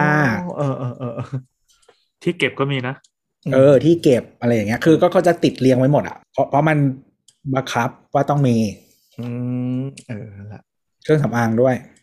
แต่ว่าแต่ว่าของย่หรือบางอัน Vegas ที่เป็นแบบที่เรารู้สึกว่าเป็นเครื่องสำอาง หรือเป็นอาหารเสริมเฉยๆ แต่มันเป็นยา ก็ต้องมี แต่เออจะบอกว่าออฟฟิศอย่างรีกัสอย่างเงี้ยมันก็จะเป็นออฟฟิศจริงจังหน่อยคือหมายถึงว่ามีให้เช่าห้องประชุมได้ด้วยอะไรด้วย ซึ่งก็เป็นไปได้ว่าถ้าสมมติอะผู้บริหารของเท s l a หรือทีมเท s l a มาบินมาประชุมที่ไทยอะก็อาจจะเช่าห้องประชุมนั้นคุยงานได้เหมือนกัน ก็เป็นไปได้ว่าอาจจะเห็นคนอืมตัวคนเท s l a จริงๆอะไรเงี้ยหรือบางทีช่วง founding ของบริษัทแนวๆเนี้ยอาจจะมีคนทำงานอยู่เมืองไทยทั้งหมดแบบหนึ่งถึงสามคนจริง ๆ ก็คืออาจจะเป็นคนที่วิ่งดีลกับ รัฐบาล local partner อะไรเออเงี้ยคนที่เหลือก็อยู่สิงค์หรืออะไรไปก็ว่าไปใช่ใช่ส่วนใหญ่ก็จะเป็นคนที่เป็นแบบตำแหน่งงานจะประมาณว่าแบบเอ่ออาเซียน head founding head อะไรอย่างเงี้ยเขาจะเป็นคนที่แบบถือกระเป๋าหนึ่งใบแล้วบุกตามประเทศอะอืมนึกถึงเมืองไทย30ปีที่แล้วคือพวกญี่ปุ่นที่แบบหิ้วกระเป๋ามาใบเดียวนึกออกปะเออแล้วพอพอมีเยอะขึ้นก็จะมีตำแหน่งแบบ government relation เอออะไรพวกนั้นนะ ประมาณนั้นแหละ เพราะว่าธุรกิจรถยนต์เนี่ยเป็นธุรกิจที่มีตำแหน่ง government relation ชัดเจน และเป็นแผนกทีมใหญ่ก็คือแผนกล็อบบี้รัฐบาลเอ้ยมันเป็นมันเป็นปกติสำหรับทุกทุกทุกทุกประเทศที่มีที่มีใช่ล็อบบี้ใช่ลิสต์อะคือมันอ่าเนื่องจากอุตสาหกรรมรถยนต์มันใหญ่ไงคือเหมือนแบบมูลค่าทางเศรษฐกิจมันเป็นหมื่นล้านแสนล้านอะเพราะฉะนั้นการล็อบบี้รัฐบาลคือเป็นปัจจัยเลย หลักๆก็คือมลพิษกับเอ่อ ภาษีในการประกอบโรงงานประกอบ ใหญ่แค่ไหนเต็มได้เต็มที่ยังได้แค่ top 10 บางทีก็ไม่ติด ใครอะเหรอ อืม จริง ๆ เรามี potential นะเราเคยเป็น top five ของโลกเลยอย่างที่เคยเล่าอะก็ประมาณนั้นก็เออมันก็จะมีต่อมาเป็นประเด็นว่าหลายคนบอกหูมาแล้วต้องถูกลงแน่เลยนู่นนี่นั่นเออจะเกิดเอฟเฟกต์อะไรขึ้นกับวงการรถของประเทศคำตอไทบยก็บ้างคือ ไม่รู้ อ่าโอเคนี่คุณหมอคืข่าอวคือ speculate ได้ว่ามันควรจะถูกลง คืออย่างนี้ถูกลงกว่าเกรย์แน่ๆ เพราะเกรย์อ่าก็นั่คืนอถูเติกร์ดไปปาร์แล้วตี้คือถ้าถูกแต่ถูกถูกลงหมายถึงแค่เทสลาหรือว่าตลาดรถโดยรวม อ่าเอาแค่เทสลาก่อนอ่าแค่อ่าเอาแค่เทสลาก่อนถูกลงแน่ๆ เพราะอะไร ถูกลงแน่ๆ เทียบกับราคาที่ขายปัจจุบัน เพราะราคาขายปัจจุบันคือเกรย์มาร์เก็ตเกรย์มาร์เก็ตธุรกิจเขาคือไปซื้อรถเมืองนอก แล้วใส่ตู้มาส่งให้เรา เพราะฉะนั้นเขามีค่าดำเนินการมาคือบางทีเขาก็แบบคูณสองราคารถอะไรอย่างเงี้ยไม่รวมภาษีอีกนะ ใช่ ถูกกว่าเท่าไหร่ไม่รู้ แต่ควรจะถูกลงตามหลัก เออแล้วทีเนี้ยมันจะทำให้ตลาดมันถูกลงไหมเนี่ย คือถ้าดู track record ของ Tesla เนี่ย ส่วนใหญ่มันจะขายพยายามทำราคาขายให้ใกล้เคียงกันในแต่ละประเทศอืมหมายความว่าไปประเทศไหนราคาก็จะประมาณนี้เงี้ยเหรอยกเว้นสิงคโปร์ยกเว้นประเทศที่มาตรการทางภาษีหรือว่าต้นทุนแพงกว่าจริง มันแบบมันสุดๆอะแบบสิงคโปร์อย่างเงี้ยคือไม่ได้ แล้วบ้านเราไม่เข้าขายนั่นเหรอก็คือตอนเนี้ย manufacturing ของ Tesla เนี่ย มีอยู่สองประเทศ อ่าเอๆอโอ้ยเยอรมันสามเปิดแล้ว ตอนแรกตอนแรกมันมีเนเธอร์แลนด์ อเมริกาแล้วก็จีนจีนอืมนี่เนเธอร์แลนด์นี่ย้ายไป Giga Berlin ใช่ไหมใช่ก็ไปเปิดบริษัทเออก็ทีเนี้ยทีเนี้ยก็คือถ้าลายพวงมาลัยขวาปัจจุบันอะที่เขาทำกันอยู่ก็คืออเมริกากับจีน ซึ่งไทยก็คงไม่ได้รถอเมริกาอยู่แล้ว นะฮะซึ่งก็เป็นเรื่องดีก็ที่เราอ่อเคยคุยกันคราวที่แล้วว่าเออจีนประกอบดีกว่าเนาะดีกว่ามาก Giga Texas เปิดแล้วของดีๆ เดี๋ยวก็ตามมาไม่จริงอะใช่แต่โรงโรงงานที่ไหน Fremont อะกาก นั่นคือโรงงานโตโยต้าเก่านะเออก็คนมันกากอะมันไม่เกี่ยว ไม่ใช่ก็มันก็มัสก์มันไม่ยอมจ้างคนดีทรอยต์อะ ก็จ้างทำไมอะกูต้องการจะเอาใหม่หมดเน้นถูก เออ ก็เจ๊งไงไม่ไม่เจ๊งแต่ว่าเฮีย เขาไม่อยากได้คนดีทรอยต์เพราะคนดีทรอยต์ union จัดใช่ไหมล่ะ เอามาอยู่เอามาอยู่เมืองอื่นมันก็ดีแล้ว เพราะว่ามันอะไรไม่มี unionอะทีนี้ทีนี้ก็คือที่จีนอะใช่ไหมครับ ซึ่งปัจจุบันตอนนี้จีนอะก็คือเราก็จะเห็นรถจีนที่มาวิ่งในบ้านเราด้วยอัตราภาษีต่ำแล้ว คือรถที่เราเอาเข้าจากจีนไม่ว่าจะแบรนด์ไหนตอนเนี้ยเราเสียภาษีศูนย์เปอร์เซ็นต์เราเคยเล่าไปในรายการเนาะว่าเนื่องจาก FTA มันดันไม่ไม่ได้คิดว่ารถไฟฟ้าที่วิ่งบนถนนปรู๊ดปร๊าดเนี่ย มันจะมีจริง เพราะฉะนั้นเขาเลยมองว่า รถขับเคลื่อนสี่ล้อด้วยพลังมอเตอร์ไฟฟ้าเนี่ยในภาพก็คือรถโฟล์คลิฟต์กับรถกอล์ฟก็ภาษีก็ศูนย์เปอร์เซ็นต์แล้วกันอะไรอย่างเงี้ยปรากฏมันก็ดันมา apply กับไอ้รถสี่ล้อ EV ทั้งหมดด้วย ก็เลยถ้านำเข้าจากจีนเนี่ย FTA มันศูนย์เปอร์เซ็นต์แต่เราก็จะโดนภาษียิบย่อยอย่างเช่นสรรพสามิตนู่นนี่นั่นอะไรนี้อยู่ ซึ่งไม่เยอะถือว่าไม่เยอะเพราะฉะนั้นถ้าคุณคิดว่าเฮ้ยเทสลามาไทยแล้วได้สิทธิพิเศษทางภาษีนู่นนี่นั่น แล้วมันจะลดแบบ ล้านหนึ่งอะไรเงี้ยลดล้านหนึ่งไปไม่ได้เพราะว่าตอนนี้มัน grey เออนั่นเป็นไปได้เออแต่หมายถึงว่าแบรนด์อื่นแล้วกันแบรนด์อื่นที่สมมุติไปตั้งโรงงานที่จีนแล้วย้ายไปนำเข้ารถจากจีนอะไรเงี้ยจะถูกลงบางทีก็อาจจะไม่ได้เยอะมาก ถ้าเทียบกับแบบบางทีเขานำเข้าแค่เขาเรียกอะไรนะนำเข้าที่อื่นอาจจะยี่สิบเปอร์เซ็นต์อะไรเงี้ยเออไม่แต่ตอนนี้คือรถรถรถในไทยมันคือรถ UK กับรถฮ่องกงอะเออเอออันนี้พูดถึงเทสลาใช่ไหมอืมแต่คือมันมันชอบมีคนชอบมีความคิดว่าแบบรถนำเข้าตอนนี้ภาษีสามร้อยเปอร์เซ็นต์นึกออกไหม มันมันไม่ใช่ มันไม่ใช่อะ มันไม่ได้มีเออสามร้อยเปอร์เซ็นต์มานานมากแล้ว ยกเว้นคุณเป็นgrey market ที่เอาเครื่อง V หกหกลิตรเข้ามาอะไรอย่างเงี้ย Rolls เออ อะไรพวกนั้นอะ เป็นเป็น Bentley สามร้อยเปอร์เซ็นต์หรือ Ferrari อะไรอย่างเงี้ย ใช่อยู่ เออ แล้วก็ก็คือ แต่ว่าผู้ผลิตจีนในไทยตอนเนี้ย ที่เขาลดอีก step หนึ่งอะอืมอันนี้คือสรรพสามิตใช่ปะใช่ลดสัมปทานมิตรด้วยแล้วก็ได้ grant จากรัฐบาล เออซึ่งอันเนี้ยถ้าเทสลาไม่มีโครงการตั้งโรงงานในไทย เขาจะไม่ได้ก้อนนี้ถูกเพราะฉะนั้นไอ้ที่บอกว่าจะได้ลดแบบจีนได้ subsidize อีกอาจจะยาก และและก็ก็จะได้ลดแค่ส่วนภาษีส่วนอากร แต่อันนี้อันนี้อันนี้ก็ต้องลุ้นกันว่าทีมไทยไปคุยอีท่าไหนนะคือหมายถึงว่าถ้าถ้ามัสก์ดันมองว่าเออเอ้ยแสนลดให้แสนห้าลดนี้น่าสนใจจริงๆ ก็อาจจะบาจีมาตั้งยังไงเอาลงเอาเอาแบตจากอินโดเป็นไปได้ แต่แต่คือคือมัสก์มันเป็นคนแบบ ถ้าคิดว่าคุ้มมันลุยเลยนะ เออ มันไม่ได้แบบมานั่งแบบโอ้เข้า process เหมือนบริษัทญี่ปุ่น who knows อ้าวแสดงว่าหมายความว่าการตั้งโรงงานก็เป็นไปได้ เป็นไปได้ยังไม่ปิดยังไม่ปิดกั้นยังไม่ปิดกั้นอ่า แต่เราตีกับอินโดอยู่ คือเป็นไปได้ แต่ตอนเนี้ยการวิเคราะห์ของเราอะ มันไม่มีเบส อืม ก็แค่แค่ลุ้นว่ามันถ้าใช่มีใช่ใช่อะหมายความว่าไม่ไม่ไม่ใช่เป็นไปไม่ได้แล้วกันอะเอเบอสคือเบสคืออย่างนี้ดีกว่า เอ่อมีความโอกาสจะไปอินโดสูงกว่า เพราะอินโดเนี่ย เขาห้าม export นิกเกิลก็คือถ้าคุณจะใช้นิกเกิลประเทศเขา คุณต้องไปตั้งโรงงานเขาเท่านั้น แล้วค่อย export เป็นสินค้าผลิตเสร็จออกไปอืมเช่น ไปตั้งโรงงานแบตไปตั้งโรงงานผสมแร่อะไรอย่างเงี้ยถึงจะได้แต่มันเป็นโรงงานแบตได้นะ ใช่ก็เป็นไปได้ว่าเทสลาจะไปตั้งที่นั่น อาจจะโรงงานแบตก่อนหรือว่าโรงงานประกอบรถอันนี้ไม่รู้ แต่ในในมุมในมุมของของบริษัทแบรนด์รถ ถ้าคุณจะ global จริงอาเซียนเนี่ยมันเป็น hub ที่ดีในการผลิตรถพวงมาลัยขวา เพื่อเซิร์ฟออสเตรเลียแล้วก็ region นี้รวมถึงอืมอาจจะไปตีญี่ปุ่นได้ด้วย เพราะว่าเทสลาตีญี่ปุ่นยังไม่ค่อยเข้าตอนนี้ แล้วก็คือ เออเขาเรียกว่าอะไร คือจริงๆ ถ้าเราดูที่ที่เขาตั้งโรงงานอะมันไม่จำเป็นต้องมีวัตถุดิบที่เป็น rare earth element ใช่อยู่ อืมจริงเขาๆอาจจะตั้งจๆโรงงานแบตอย่างเดียวที่อินโด แล้วก็ export เออแบตไปทั่วโลกได้อะไรใช่อืม ก็จริง ๆที่มีประเทศที่มันมี rare earth เยอะตอนเนี้ยก็คือจริง ๆ มีแค่ที่จีนที่เขาตั้งอยู่ ที่อเมริกาเนี่ยมีแต่ว่าปัจจุบันนะอุตสาหกรรมการ mining หรือว่า extract พวกแร่พวกเนี้ยที่อเมริกามันถูกบีบมาก ๆ เออก็เพราะฉะนั้นแต่ว่าแต่ว่าที่อเมริกามันไม่ได้เป็นเขาเรียกว่าอะไร มันเป็นจุดเริ่มเฉยๆ มันไม่ใช่เป็น strategic pos- pos- positioning อะไรในการตั้งโรงงานแต่เขาก็มีกีก้าสองอันนะ กีก้าเนวาดากีก้าเท็กซัสตอนนี้ จริง ๆ มันมีแหล่งแร่ลิเธียมที่ใหญ่มาก ๆ อยู่แถวเนวาดามั้งอืมแต่ว่าเออ ก็เขาก็คุยกันอยู่ว่าควรจะเปิดให้ขุดหรือเปล่าอะไรอย่างเงี้ย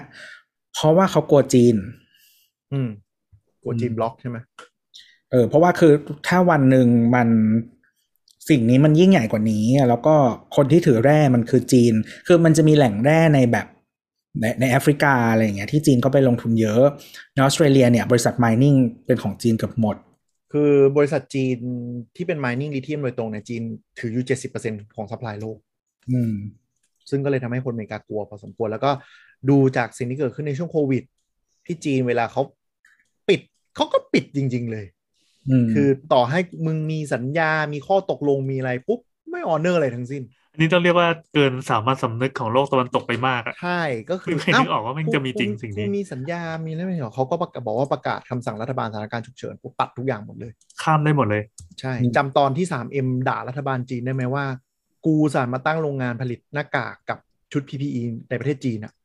แล้วพอจะทั่วโลกต้องใช้คือมึงตัดเลยไม่ส่ง ก็เลยทำให้ซัพพลายเออร์หลายโรงงานหลายแบรนด์เลย ต้อง diversify เลยคือทั้งผู้ถือหุ้นทั้งบอร์ดอะสั่งเลยว่าไไม่เป็นไรกำไรลดลงก็ได้ แต่คุณต้อง diversify แล้วตอนนี้กลายเป็นว่าจีนแบบอยู่ๆก็คือ honor ไม่ honor สิ่งที่เคยคุยกันไว้ตอนลงทุนใดๆทั้งสิ้นเลยเพราะอ้างสถานการณ์ก็เลยทำให้เวียดนาม ไทย มาเลอินไทยได้ด้วยเหรอ ไทยได้อะไรมา ไทยเหรอไม่รู้เหมือนกัน พวกญี่ปุ่นอะโรงงานญี่ปุ่นอะ เขาก็ค่อนข้างชอบไทยโรงงานญี่ปุ่นเขาก็ออกจากไทยไปมันก็มีออกมันมีเข้ามันมีเข้าบ้างแบบอย่างโซนี่อะก็คือออกออกไปเกือบหมด แต่ว่าจริงๆโซนี่นี่เป็นสิ่งที่โชคดีของไทยมากเลย เพราะของที่ออกไปมันคือของที่โซนี่เลิกทำเออ คือทีวีเออใช่ ของที่เป็นสตาร์ของโซนี่แบบกล้องอะ มันยังอยู่ กล้องแล้วก็หูฟังก็เติบโตก็ยังอยู่ เออ แล้วก็อันที่ไม่เป็นสตาร์อย่างมือถือ อะเออประเด็นก็อย่างนั้นก็ต้องดูแหละว่าว่าว่าเทสลาเขามองยังไงแต่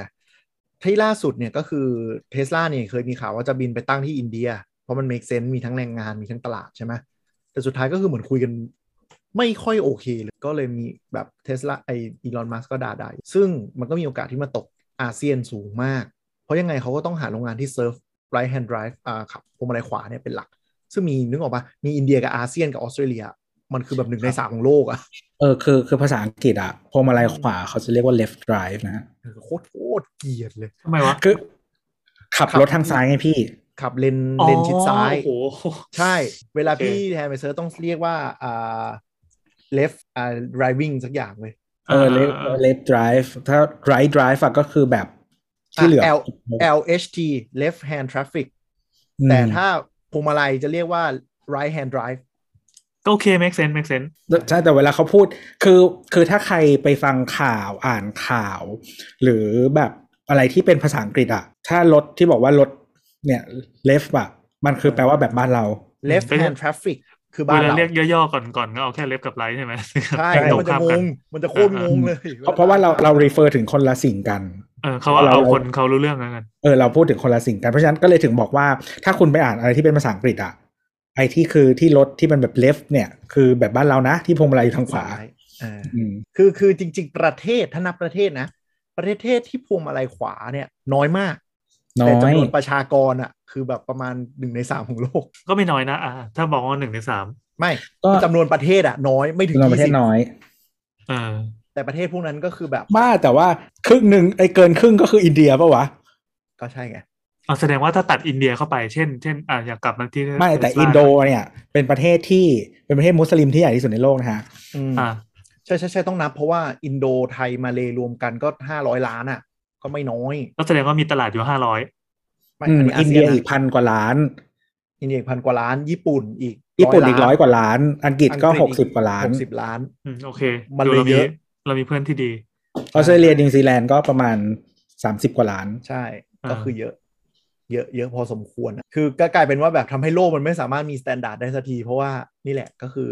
ถ้าแก้เรื่องนี้มันต้องแก้ถนนแก้อะไรบ้างนะก็จะเป็นอย่างนี้ไปน่าจะเกือบตลอดกาลก็ปัญหาทุกอย่างในโลกนี้นะครับ ให้โทษอังกฤษ แล้วมันเคยมีมีแบรนด์มีมีมีมีโตโยต้ามั้งคิดว่าแบบ เฮ้ย ในเมื่อแบบเราอยากประหยัดต้นทุนใช่ป่ะ เรามีพวงมาลัยซ้ายพวงมาลัยขวาอย่างเงี้ย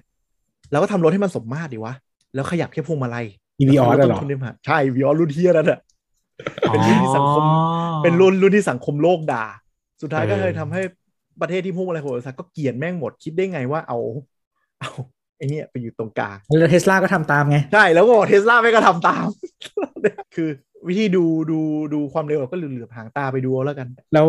แล้วเนี่ยเล็กซัสก็ทำพวงมาลัยแบบเทสลาโยกโยกเออพวงมาลัยแบบนับเครื่องบินอะเออ แล้ว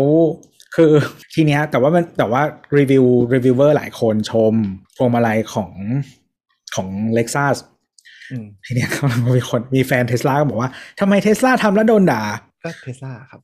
ไม่ไม่ไม่ คือ Lexus มันเป็น drive by wire แล้วมัน adjust อะไรหลาย ๆ อย่างได้ คือถึงมันหมุนไม่เต็มไม่เต็มวงอะ่ะ มันใช้ระบบอิเล็กทรอนิกส์ช่วยที่มันปรับเอ่อระยะการหมุนล้อหรืออะไรต่างๆ ให้มันเหมาะสม ได้มากขึ้นกว่าเท s l a ที่ไม่ใช่ drive by wire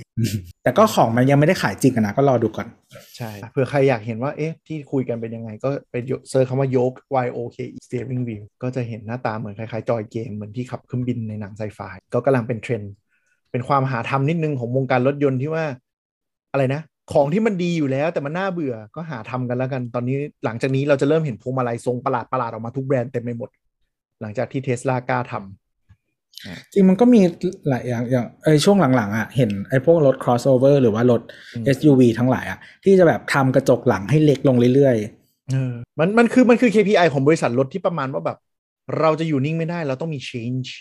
แล้วเราก็จะ change อะไรๆคือที่มันคือทั้งกระจกทำหลังแล้วก็กระจกของคนนั่งข้างหลังอะ ที่มันจะแบบที่มันจะพยายามเป็นคูปอะเออแล้วก็ทุกคนก็เอาที่ที่เปิดประตูไปไว้ข้างบนอะใช่ อย่างนั้น แล้วสงจำยุคสัยอย่างไอไอไอโยกเนี่ย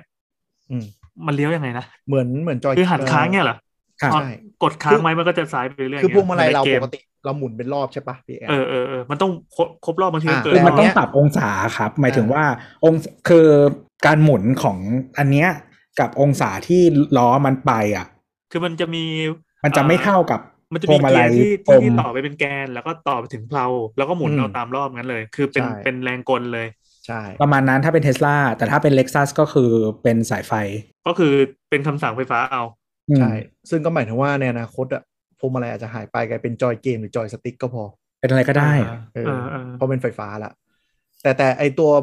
ของเทสลาเนี่ย มันก็ปรับอัตราทดให้น้อยลงนะคือหมายถึงว่าอืมเราบิดเราก็หมุนประมาณแบบไม่ต้องไม่ต้องไม่ต้องสาวอะจริงๆรถก็คอบอยู่รถส่วนใหญ่เดี๋ยวนี้มันก็คือมันปรับอัตราทดอยู่แล้ว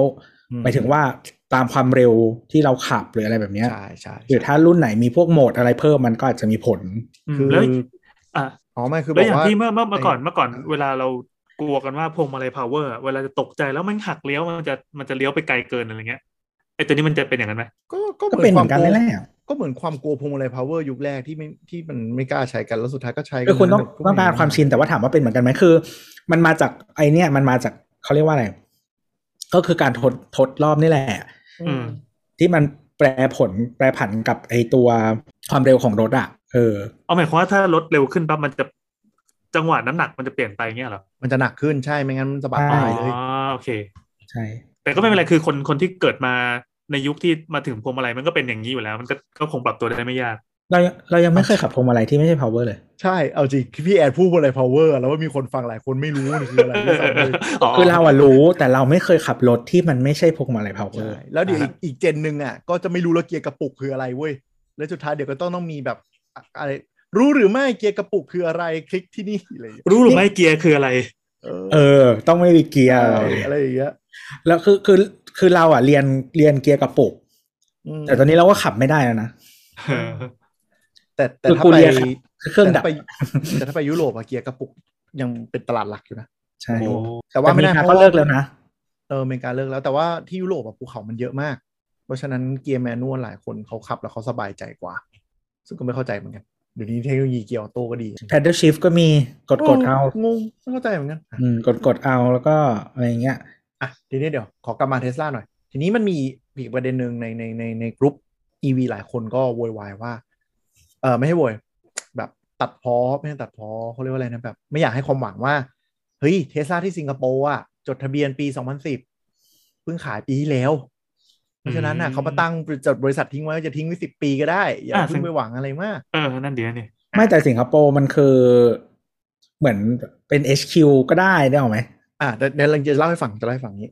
สิงคโปร์จอนจดปี 2011 อะเอ่อจดปี 2010 รถ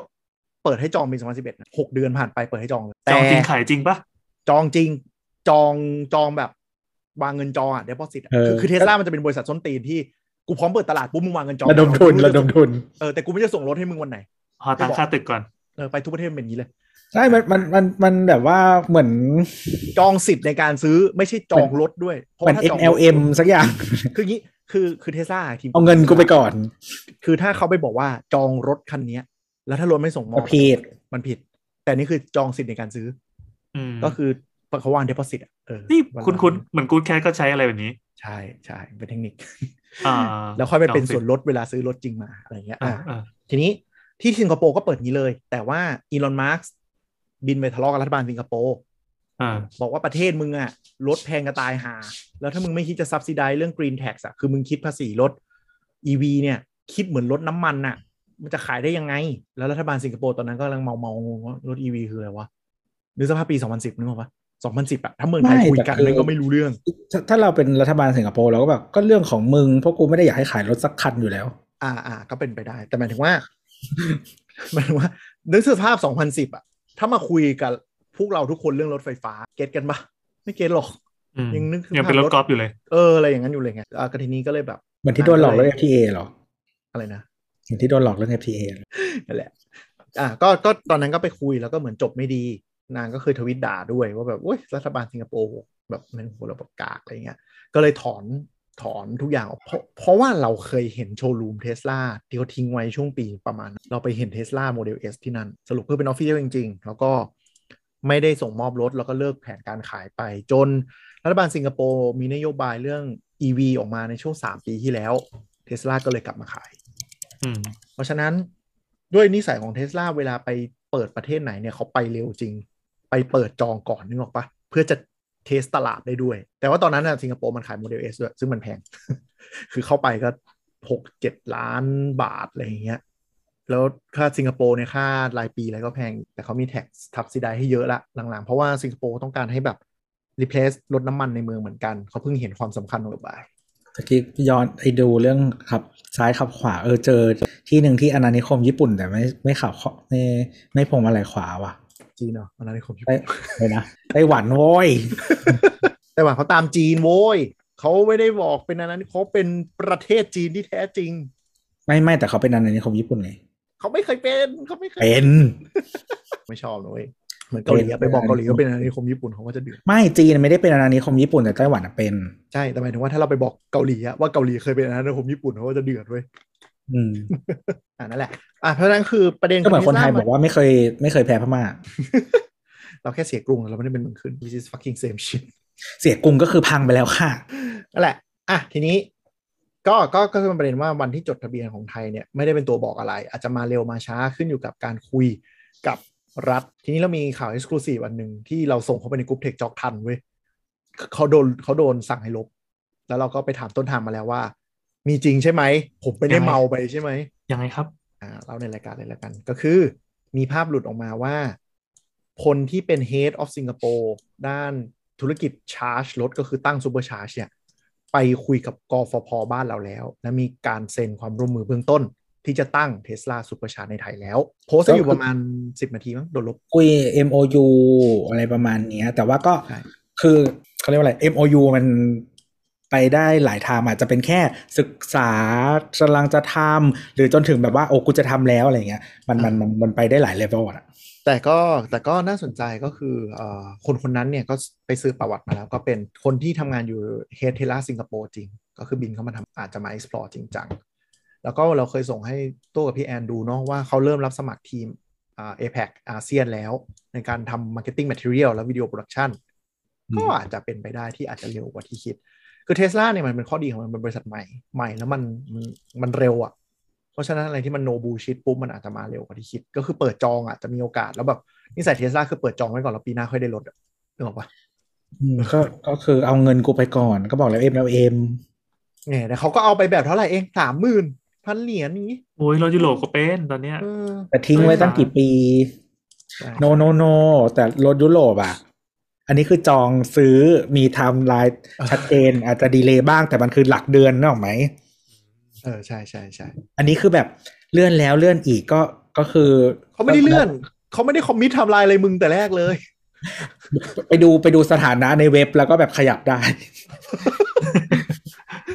แต่ไม่ใช่แต่ว่า commitment ไม่ใช่ commitment แต่ขายของได้ไงวะแต่ถ้าจองเทสลาที่อเมริกา มันสมมุติเราบอกว่าแบบ Q หนึ่งปีหน้า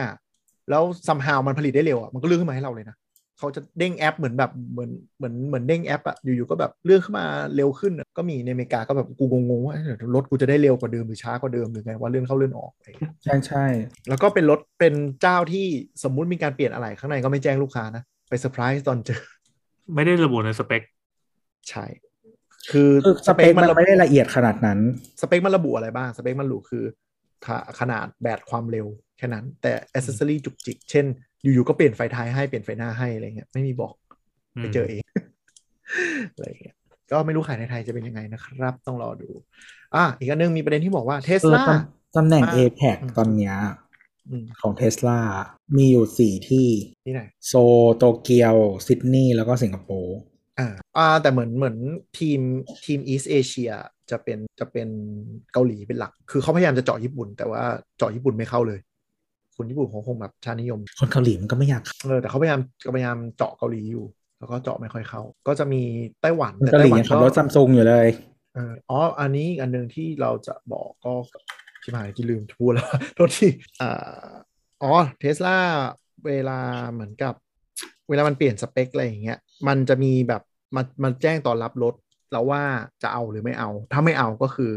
ก็รอไปคิวคันใหม่เออไปต่อคิวใหม่ ไม่แต่คือมันเขาเรียกว่าอะไร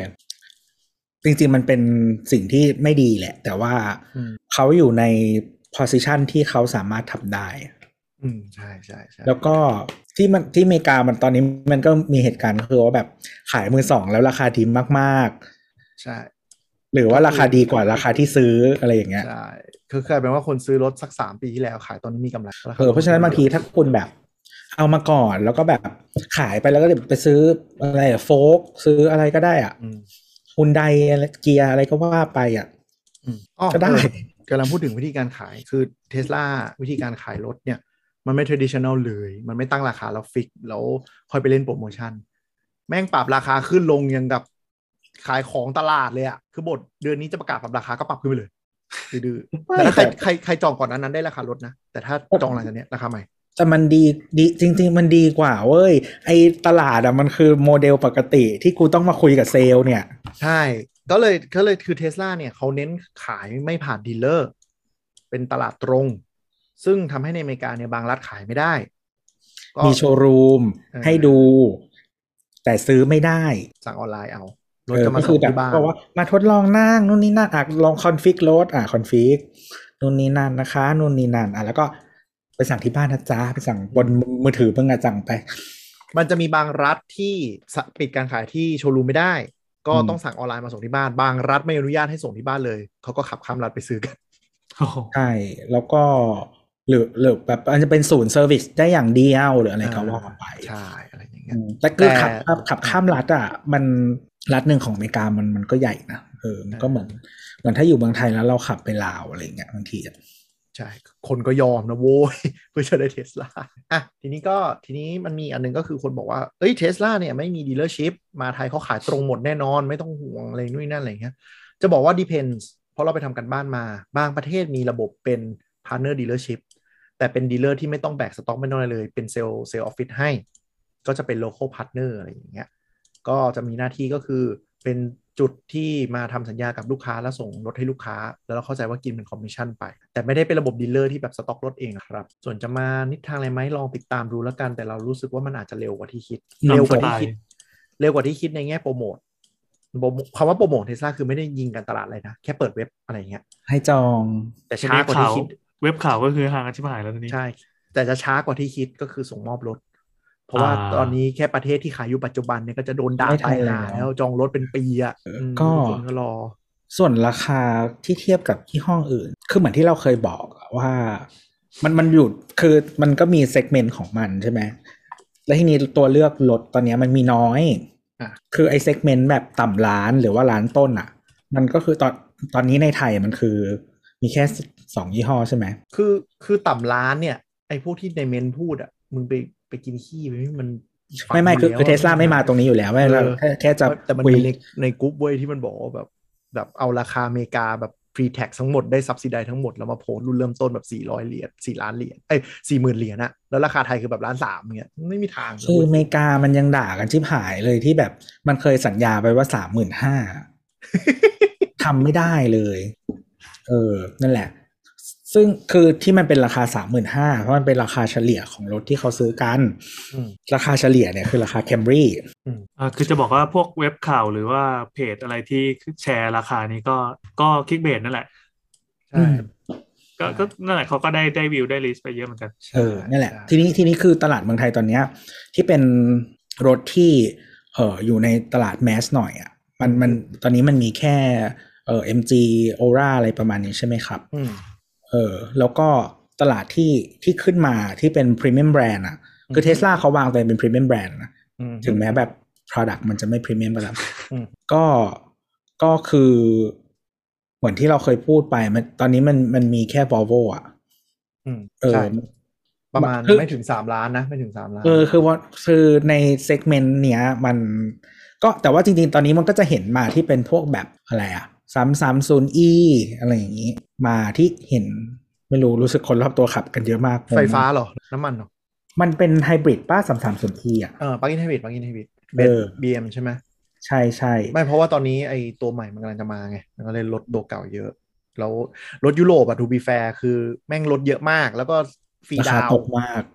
มันมันลดเยอะฟรีดาวน์แล้วประกันอ่า maintenance ฟรีห้าปีห้าปีเนี้ย แล้วมันก็ประกันแบตต่างหาก ไม่แล้วมันมันฟรีดาวน์ไม่พอบางบางทีมันมี balloon balloon เหมือนเราคุยนะบอลลูนก็คือไปจ่ายท้ายเยอะไปจ่ายท้ายก็คือเราก็ขายก่อนเออซึ่งก็ทำให้รายเดือนต่อเดือนมันน้อย พอรายเดือนต่อน้อยปุ๊บก็เขาจะมีความคิดว่าเฮ้ยกูผ่อนรถยุรถญี่ปุ่นอย่างเงี้ยหมื่นกว่าเฮ้ยเพิ่มอีกนิดนึงกูได้รถยุโรปก็จะไปแล้วก็แบบเออเดี๋ยวค่อยว่ากันตอนบอลลูนอะไรอย่างเงี้ยซึ่งตอนนี้มันทำให้แบบฟลัดรถยุโรปรุ่นเริ่มต้น C class ซีรีส์สามซีคลาสไม่ได้เพราะซีคลาสตัวใหม่เพิ่งออก ซีรีส์สามเนี่ยดัมมันออกมาเยอะมากอืมอะก็คือคือถ้าแบบถ้าเพียวอิเล็กทริกอะเพียวเพียวอีวีอะมันตอนนี้มันมีแค่ Volvo ที่มันอยู่ใน segment เนี้ยอืมมันก็เลยขายดีจนไม่รู้จะดียังไงแล้วเนี่ยจนจนเออก็คือแบรนด์เขาแบบว่ากลับมาตั้งตัวได้ในเมืองไทยอะนะฮะก็ทีนี้ถ้าถัดขึ้นมาจากนั้นน่ะ ก็คือทุกคนขับ Taycan เท่านั้นเมืองไทยใช่ไหมเออเออ ก็ไม่ก็นี่พูดถึงตลาดไทยไง แล้วคือหมายถึงว่าก่อนที่จะไปพูดว่าแบบเทสลามันจะ disrupt ราคาอะไรไหมอะคือ ถ้าเป็นโมเดล3 หรือว่าโมเดล Y อะ ตอนนี้มันขายอยู่ประมาณ 3 ล้านกว่าใช่ปะโมเดล3โมเดล Y โมเดล3ถ้าตัวเริ่มต้น standard range มอเตอร์เดี่ยวอยู่ 3 ล้าน2ล้าน99 ตอนนี้ขยับมา 3 ล้านหนึ่งก็เริ่มเห็นละเพราะฉะนั้นน่ะคือคือคือถ้าเข้าเมืองไทยสมมติลดตีซะหนึ่งล้านอะอืมคนที่เขาแข่งด้วยนี่ก็คือ Volvo ถ้าลดเพิ่นถือว่าลดลง1ล้านบาทถูกไหมอืม ใช่ราคาเขาจะชนรถยุโรปอยู่แล้วอืมอืมทีนี้ก็กำลังพูดถึงอะเราเทียบราคาราคาเนี่ย คือมันนั่นแหละอย่างที่เพจขายฝันเนี่ยมันมีราคาที่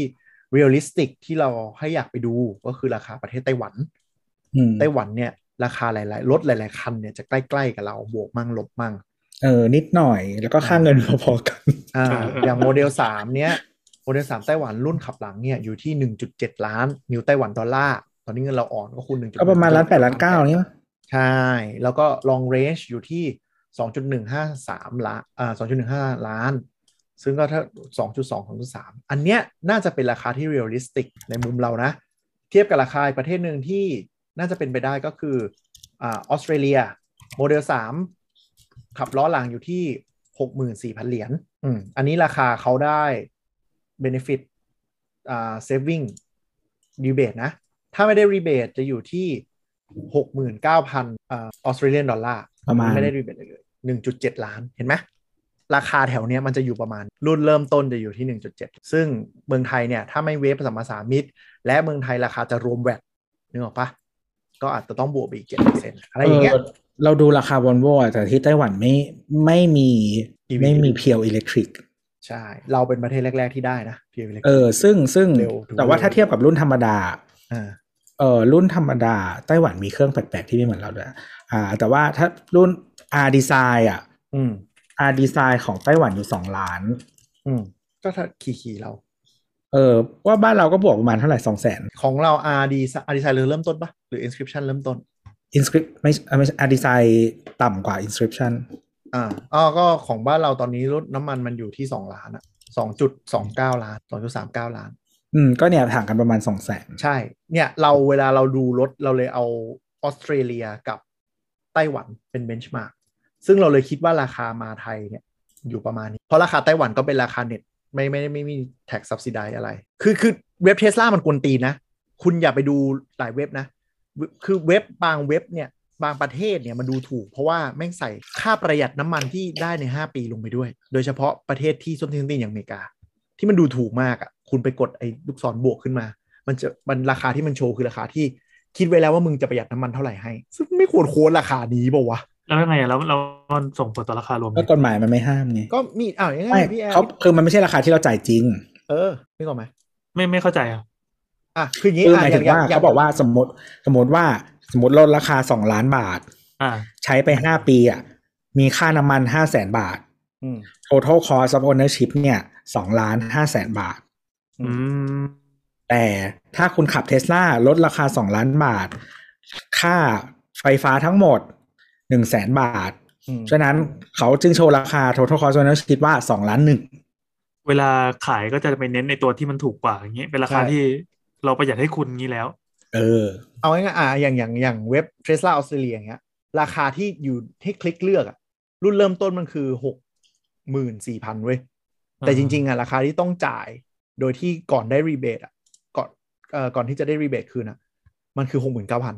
อืมอืมอืมอ่า ถามว่าอันเนี้ยแก็บมันมาจากไหนห้าพันห้าพันเนี้ยพอกิ๊กวิดีโอเลียก็คือกูประเมินให้แล้วว่ามึงจะประหยัดค่าน้ำมันในช่วงห้าปีเนี่ยประมาณห้าพันเหรียญ กูเลยบอกว่ารถกูอะราคาหกหมื่นสี่เว้ย แต่จได้ริได้งๆไงอะครัวะบกฎหมาย ก็ใช่ไงมันคือความส้นตีนของเทสลาเว้ยเออแต่บางที regulation บางอย่างที่เกี่ยวกับโฆษณา มันไม่ apply บนเว็บไงเขาไม่ได้โกหกเขาแค่มีดอกจัน แล้วตอนเช็คเอาท์ก็จะเป็นอีกราคาหนึ่งตั๋วเครื่องบินเมืองไทยยังเป็นเลยอ๋อไม่รวมค่าใช้บัตรเครดิตเออไม่รวมค่า คือมันไม่มีทางที่กูจะไม่เสียเงินเพิ่ม แล้วว่าต่างกันนิดนึงนะ คืออันนั้นเป็นสิ่งที่แค่แยกออกมาว่า อันไหนที่เราจะต้องรับผิดชอบเองอืม แต่นี่คือน้ำมันน่ะคือมึงใช่ประเมินให้ใช่กูอะแล้วมึงเอาไปใช้โฆษณาใช่เราไปดูเราไปจิ้มเล่นดูอะแต่เราคิดว่าเออที่พูดมาเนี่ยราคาราคาแต่บางทีรคเท่เนี่ยอย่างที่บอกเราอยู่บนเว็บมันไม่ได้ ไม่ได้ถูก regulate วิธีโฆษณาอันนี้ เออ แต่ว่าคือที่ที่ทำกันในอุตสาหกรรมนี้ปกติ เนี่ย คือรวมราคา rebate ลงไปรวมรวมส่วนลด rebate ลงไป ส่วนใหญ่เนี่ยทำกันเกือบทุกคน อืม เพียงแต่ว่าบ้านเราอะ บ้านเรามันไม่มี scheme rebate แบบนั้นแน่นอน ของเนี่ยของเนี่ยเราดูเทสลาฮ่องกงราคาราคาโชว์อะราคาที่แบบคลิกเลือกอะ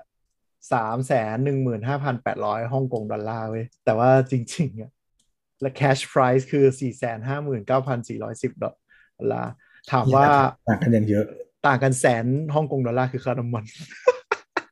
ค่าน้ำมันเฮียอะไรห้าแสนสี่โคแสตรนเฮียโคตรเฮียบาเข้าทไปดูเดี๋ยวสี่ส่งแสลินงก์บาท อย่างเฮียมึงขับยังไงวะหรือค่าน้ำมันำสี่แสนบาทเนี่ยเหรอ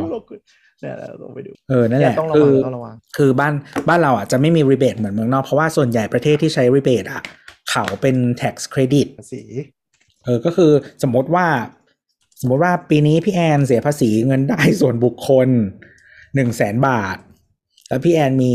ส่วนลดของรถอะที่เอามาเป็น เครดิตภาษีห้าแสนไอ้ห้าหมื่นอ่าห้าหมื่นบาทเลยพี่แอนก็จะเสียภาษีแค่ห้าหมื่นก็เหมือนคล้ายๆหักหน้าที่จ่ายที่เรามาคืนมาเคลมคืนเออได้แต่ว่าของไทยอะเราไม่เคยทำสกีมอะไรที่เกี่ยวกับเอ่อเครดิตภาษีอะไรแบบนี้ เพราะว่าอืมเราก็เสียภาษีกันจิบจอยกันเหลือเกินเนี่ยนะฮะใช่คือมันมันจิบจะจอยในไม่จิบจอยในที่นี้อะคือเป็น absolute number นะเป็นตัวเงินนะอืมไม่ได้เป็นเปอร์เซ็นต์ต่อรายได้นะ เพราะเปอร์เซ็นต์ต่อรายได้เราเสียแพงด้วย แล้วก็คนรวยบ้านเราที่ออกรถยุโรปก็ส่วนใหญ่เป็นบุคคลฐานภาษีต่ำอืมคือเศร้าจริง ๆหเศร้าลาย ๆ ประเทศเขามีทำสำรวจแล้วแต่ของไทยเราไม่เคยเห็นแต่จะมีก็ได้ คือจริง ๆ คนรวยส่วนใหญ่อะเขาเสียภาษีน้อยกว่าคนจนเยอะมากอืมอืมๆไม่เกี่ยวกับแวดนะอะก็ประมาณนั้น เพราะฉะนั้นราคาตั้งต้นเราคิดว่าน่าน่าจะถูกไปประมาณรุ่นละล้าน คือเทสลาอืมเขาเขาเป็นบริษัทที่ เขาไม่ได้แบบรู้ว่าตัวเองขายได้แล้วหิวเขาจะบุกอัด market share เพราะเขาเชื่อว่าแบบเขาจะอัด volume ได้มากขึ้นเรื่อยๆ เขาถึงเร่งสร้าง Gigafactory เยอะไปหมดอืมอ่าก็ก็ถ้าถ้ามาราคาประมาณที่เราคุยกันอะ แล้วก็ถ้าถูกกว่า Volvo อะ ก็คิดว่า Volvo ก็ต้องปรับ อืม แต่ว่าเราคิดคือสมสมมุติมาในอีกสักสองปีข้างหน้า แล้ว Volvo มันยังขายดีอยู่อะวันที่เทสลามา ถ้าเราเป็น Volvo เราก็จะไม่ปรับราคาจนกว่า backlog เราจะหาย อ่าเป็นไปได้เป็นไปได้ แต่แต่วอลโวเนี่ยวอลโวการเขาตั้งราคาเผื่อเผื่อลดอยู่แล้ว เพราะว่าอืมเขาขายปัจจุบันเนี่ยแถมประกันชั้นหนึ่งให้สามปี ซึ่งอืมมูลค่าถ้าเราไปซื้อเองก็แสนห้าถึงแสนแปดตอนนี้ แต่จริงๆประกันเนี่ยมันจะถูกลงนะ เพราะว่ารถมันขายเพิ่งเดี๋ยวมันก็จะน่าจะ drop ลงเรื่อยแถม wallbox ให้อย่างเงี้ยมูลค่าเจ็ดหมื่นแถม charge credit ให้สองหมื่นห้าอะไรอย่างเงี้ยๆอืมเพราะฉะนั้นจริงๆ คือเราว่าเขามี marketing budget ที่จะเล่นเวลาเทสลาบุกเข้ามาจริง ๆ เขาอืมอาจจะแค่เอาพวกนี้ออก แล้วก็ลดราคาลดไปเลยอีกสองแสนก็ทีนี้แล้วก็รุ่นมอเตอร์เดี่ยวด้วยอืม Volvo ยังไม่มีอ๋อรุ่นใช่ใช่เดี๋ยวจะมีรุ่นมอเตอร์เดี่ยวมาใช่เออก็มันจะลดราคาลงได้อีก แล้วก็สองสามทีนี้ในมาเก็ตในอนาคตอะถ้าผู้เล่นในตลาดเนี้ย ก็ที่แน่ ๆ น่าจะมีเอ่อ Mercedes อ่าอันนั้นตั้งใจในไทยมากอืม ส่วนเอ่อ MB เอ่อ MB มาแน่ ๆ แต่ BM เนี่ย น่าจะลูกผีลูกคนนิดนึงก็ๆ BM BM น่าน่าไม่น่าจะผลิตได้มาตรการอะแต่ว่าเข้ามาเออไทยเข้ามาไทยก็ก็ก็เอา iX เข้ามาละเห็นเริ่มเห็น iX วิ่งละเห็นอยู่สองสามคันใช่แล้วใช่แต่หมายถึงก็มันเป็นรถเหมือนแบบ เอามาเป็นของเล่นน่ะ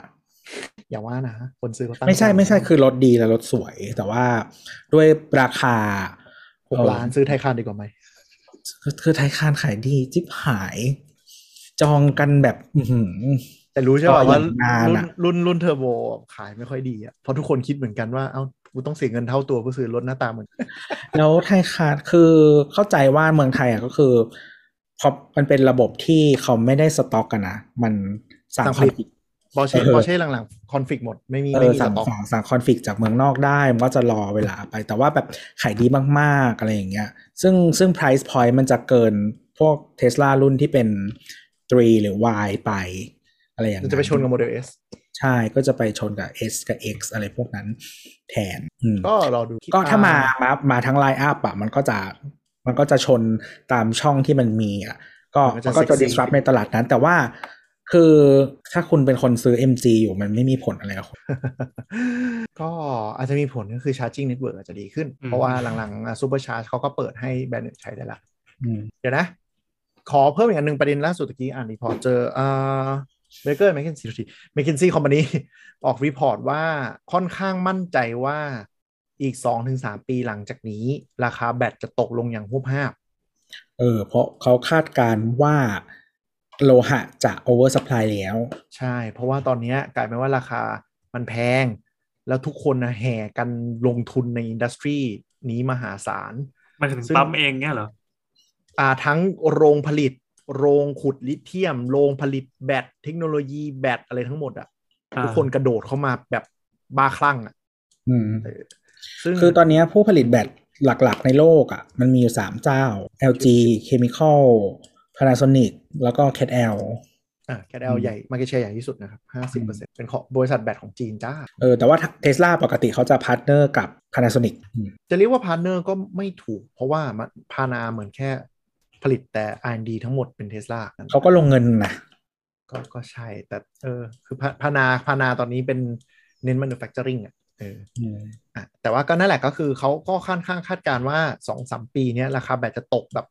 ตกฮวบฮาบเลย เพราะว่าตอนนี้มัน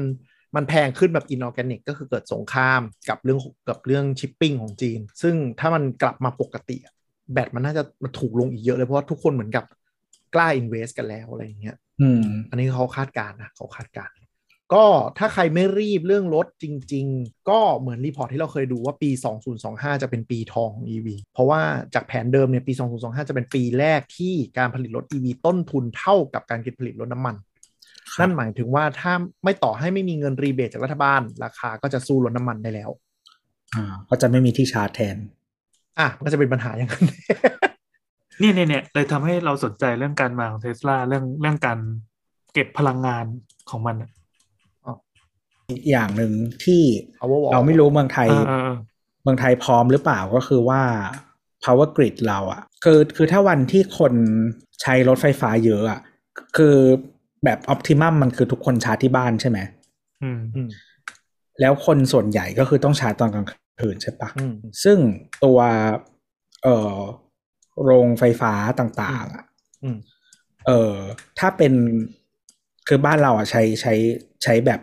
พลังงานสกปรกเยอะใช่ไหมอืมคือจริงๆ มันเปิดเมื่อไหร่ก็ได้เนาะพลังงานสกปรกอะแต่ว่ามันก็จะต้องเพิ่มกำลังเข้ามาในตอนกลางคืนอะให้เยอะเออๆแล้วพลังงานสะอาดส่วนใหญ่อะมันใช้ได้แค่กลางวันอืมอืมอืมเออเหมือนตอนนั้นเราเรามี concern นี้เหมือนกัน ตอนนั้นเราผ่านในกลุ่ม EV เหมือนมีคนเอาข่าวมามามาแปะเหมือนกันว่า อ่า capacity การผลิตไฟเรา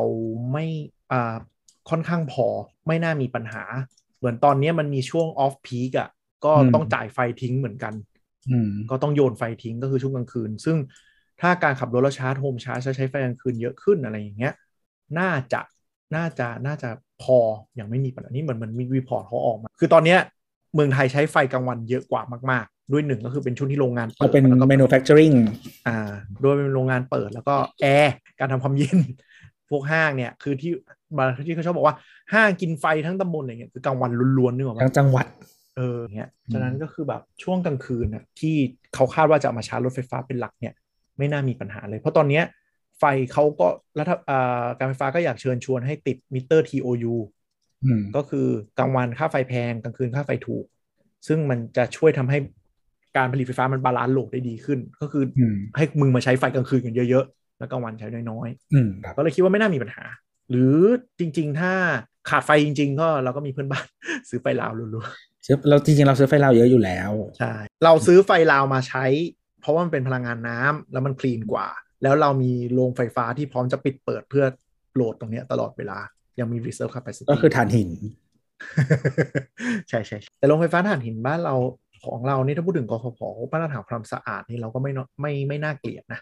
ใช่แต่ว่าเราใช้ถ่านหินที่คุณภาพต่ำเกือบที่สุดที่ใช้เป็นพลังงานได้แล้ว แล้วก็มีโรงอ่าเป็นโรงงานไฟฟ้าผลิตจากแก๊สธรรมชาติที่ค่อนข้างสะอาดอยู่อืมคือต้องยอมรับว่ากกเอ่อกฟผบ้านเราค่อนข้างค่อนข้าง advance นะสังเกตบ้านเราไม่ได้มีประเทศที่เป็นปัญหาแบบไฟดับจนตีนบ่อยๆอะเออแต่ว่าก็นะทำทำนิวนิวเคลียร์ไม่ได้สักทีก็นั่นแหละจ้ะเออ ก็ทะเลาะคุยเทสลามานานเลยปะข่าวอื่นเร็วๆ ก็ Twitter ดราม่านะครับ ที่พูดไปก็คืออ่าเหมือนดีลจะล่ม เพราะว่าอีลอนมัสก์ออกมาโวยวายว่า เอ้ย Twitter มีแอคปลอมเยอะ ถ้าแอคปลอมเยอะเนี่ยการประเมินราคามันก็เพี้ยนสิ เพราะฉะนั้นเดี๋ยวต้องมาคุยกันว่าจะทำยังไงก็ได้ต้อง exclude จำนวนแอคแอคปลอมแอคบอทอะไรออกไปให้หมดก่อน เราจะได้ดูว่ามูลค่าที่แท้จริงเป็นยังไง ซึ่งก็ทำให้ผู้ถือหุ้นบาง บางผู้ถือหุ้นปัจจุบัน Twitter บางกลุ่มก็จะรวมตัวกันฟ้องอีลอนมัสก์แล้วฐานข้อหาปั่นแบบ manipulate แทรกแซงราคาหุ้น แล้วก็เราพูดกันไปตอนนู้นว่าแจ็คเนี่ยที่เป็นคนสนับสนุนให้มัสก์เข้ามา take เนี่ย ก็ลาออกจากบอร์ด เนื่องจากอะไร เนื่องจากไม่รู้อะมันต้องมีดราม่าจากข้างในอะไรเปล่าวะไม่รู้นะเขาไม่ได้พูดอะไร เออ ไม่รู้เหมือนกัน คือเขาอ๋อเขาเคยประกาศล่วงหน้าแล้วว่าจะอยู่บอร์ดจนถึงประชุมผู้ถือหุ้นในปีนี้ อ๋อแต่แล้วก็แต่ก็คือเราคุยไปตอนที่แล้วแหละว่าแจ็คก็ดูไม่ค่อยอินกับทวิตเตอร์อยู่ แล้วก็เซ็งในสิ่งที่ Twitter เป็นทุกวันนี้ การที่อืมมัสก์เสนอซื้อก็คงเป็นแผนที่เขามองว่าแบบกูจัเอ็งกหวะซิสมันสบายดีใจละเอออะไรอย่างเงี้ยคือคือแจ็คก็ไม่ได้เป็นคนอินกับมูลค่า Twitter ที่เขามีอยู่แล้วนะเขาอินไปทำกับ Square อะไรอย่างเงี้ยเป็นหลักอยู่แล้วเพราะฉะนั้นแจ็คก็อาจจะเป็นจังหวะที่ออกได้พอเหมาะพอสม แล้วกูจะได้ว่ากูไม่มี conflict นึกออกปะก็ให้มัสก์ตีกับบอร์ดไป กูก็ไปคือคือเชียร์แจ็มาคร์คได้เต็มเขารูปแบบคือเขา เขาเป็นคนแบบก็คือมันอยู่ในจุดที่รวยพอที่จะทำอะไรก็ได้ เออ อะไรอย่างนั้นอะอืมแล้วแล้วก็ช่างแม่ง คือมันเขาคือคือเหมือนมันเป็นคนรวยในจุดที่อยากทำอะไรตามวิชั่นตัวเองมากกว่าเม็ดเงินแล้ว เพราะฉะนั้นก็คือแจ็คมันก็เซ็งสิ่งที่ Twitter เป็นทุกวันนี้ เพราะฉะนั้นแจ็คมันก็มองว่ามัสก์เป็นทางออกอะมันคงเบื่อบอร์ดแหละ ถ้าทางก็เหมือนที่เรา cover ไปว่าบอร์ดแต่ละคนก็คือ มานั่ง Twitter เพราะว่าอยากได้ไปประดับ CV แต่ไม่ได้อินกับการแบบ drive Twitter ไปไหนนั่นแหละก็รอดูรอดู Twitter จะเป็นดราม่าต่อไปหรือว่าแม่งเป็นแค่แผนที่มัสก์เหม็น Twitter หรือเปล่าเลยจงใจทำแค่นี้กูยอมเสียค่าปรับก็ได้ดีลไม่เกิดก็ได้ แต่ก็แล้วก็ถอยไปวุ่นวายไปเลยแต่ก็ก็ก็หลายตังค์เหมือนกัน แต่ว่าก็มัสก็มีตังค์เยอะอะนะ แต่แต่มาสก็ดูตั้งใจนะ เพราะว่าก็ซับมิ t แผนเพิ่มเติมว่าจะเรสฟันจากไหนอะไรยังไง ก็คือไม่ได้ทำแบบมีมีมอะ ไม่แต่ว่ามันก็มีคือมันเป็นเรื่องเขาเรียกว่าอะไรอะ คือเขาเชื่อว่าอืมไอสิ่งที่พูดกันอยู่เรื่องแบบแอคบอทเออบอทหรืออะไรพวกเนี้ย มันมันมีผลต่อต่อมูลค่า อืมอืมแล้วก็การทำงานการทำกำไรในอนาคตอะไรอย่างเงี้ย เอออมซึ่งซึ่งอันนี้ก็ต้องมาดูว่ามันอะไรยังไงอะเออ ซึ่งซึ่งเราเข้าใจว่าวิชั่นของผู้บริหารเดิม ในการจัดการเรื่องพวกเนี้ยกับของมาสอะมันไม่ตรงกันเพราะฉะนั้นการประเมินในเรื่องเนี้ยมันไม่ตรงกันตั้งแต่แรก แล้วถ้า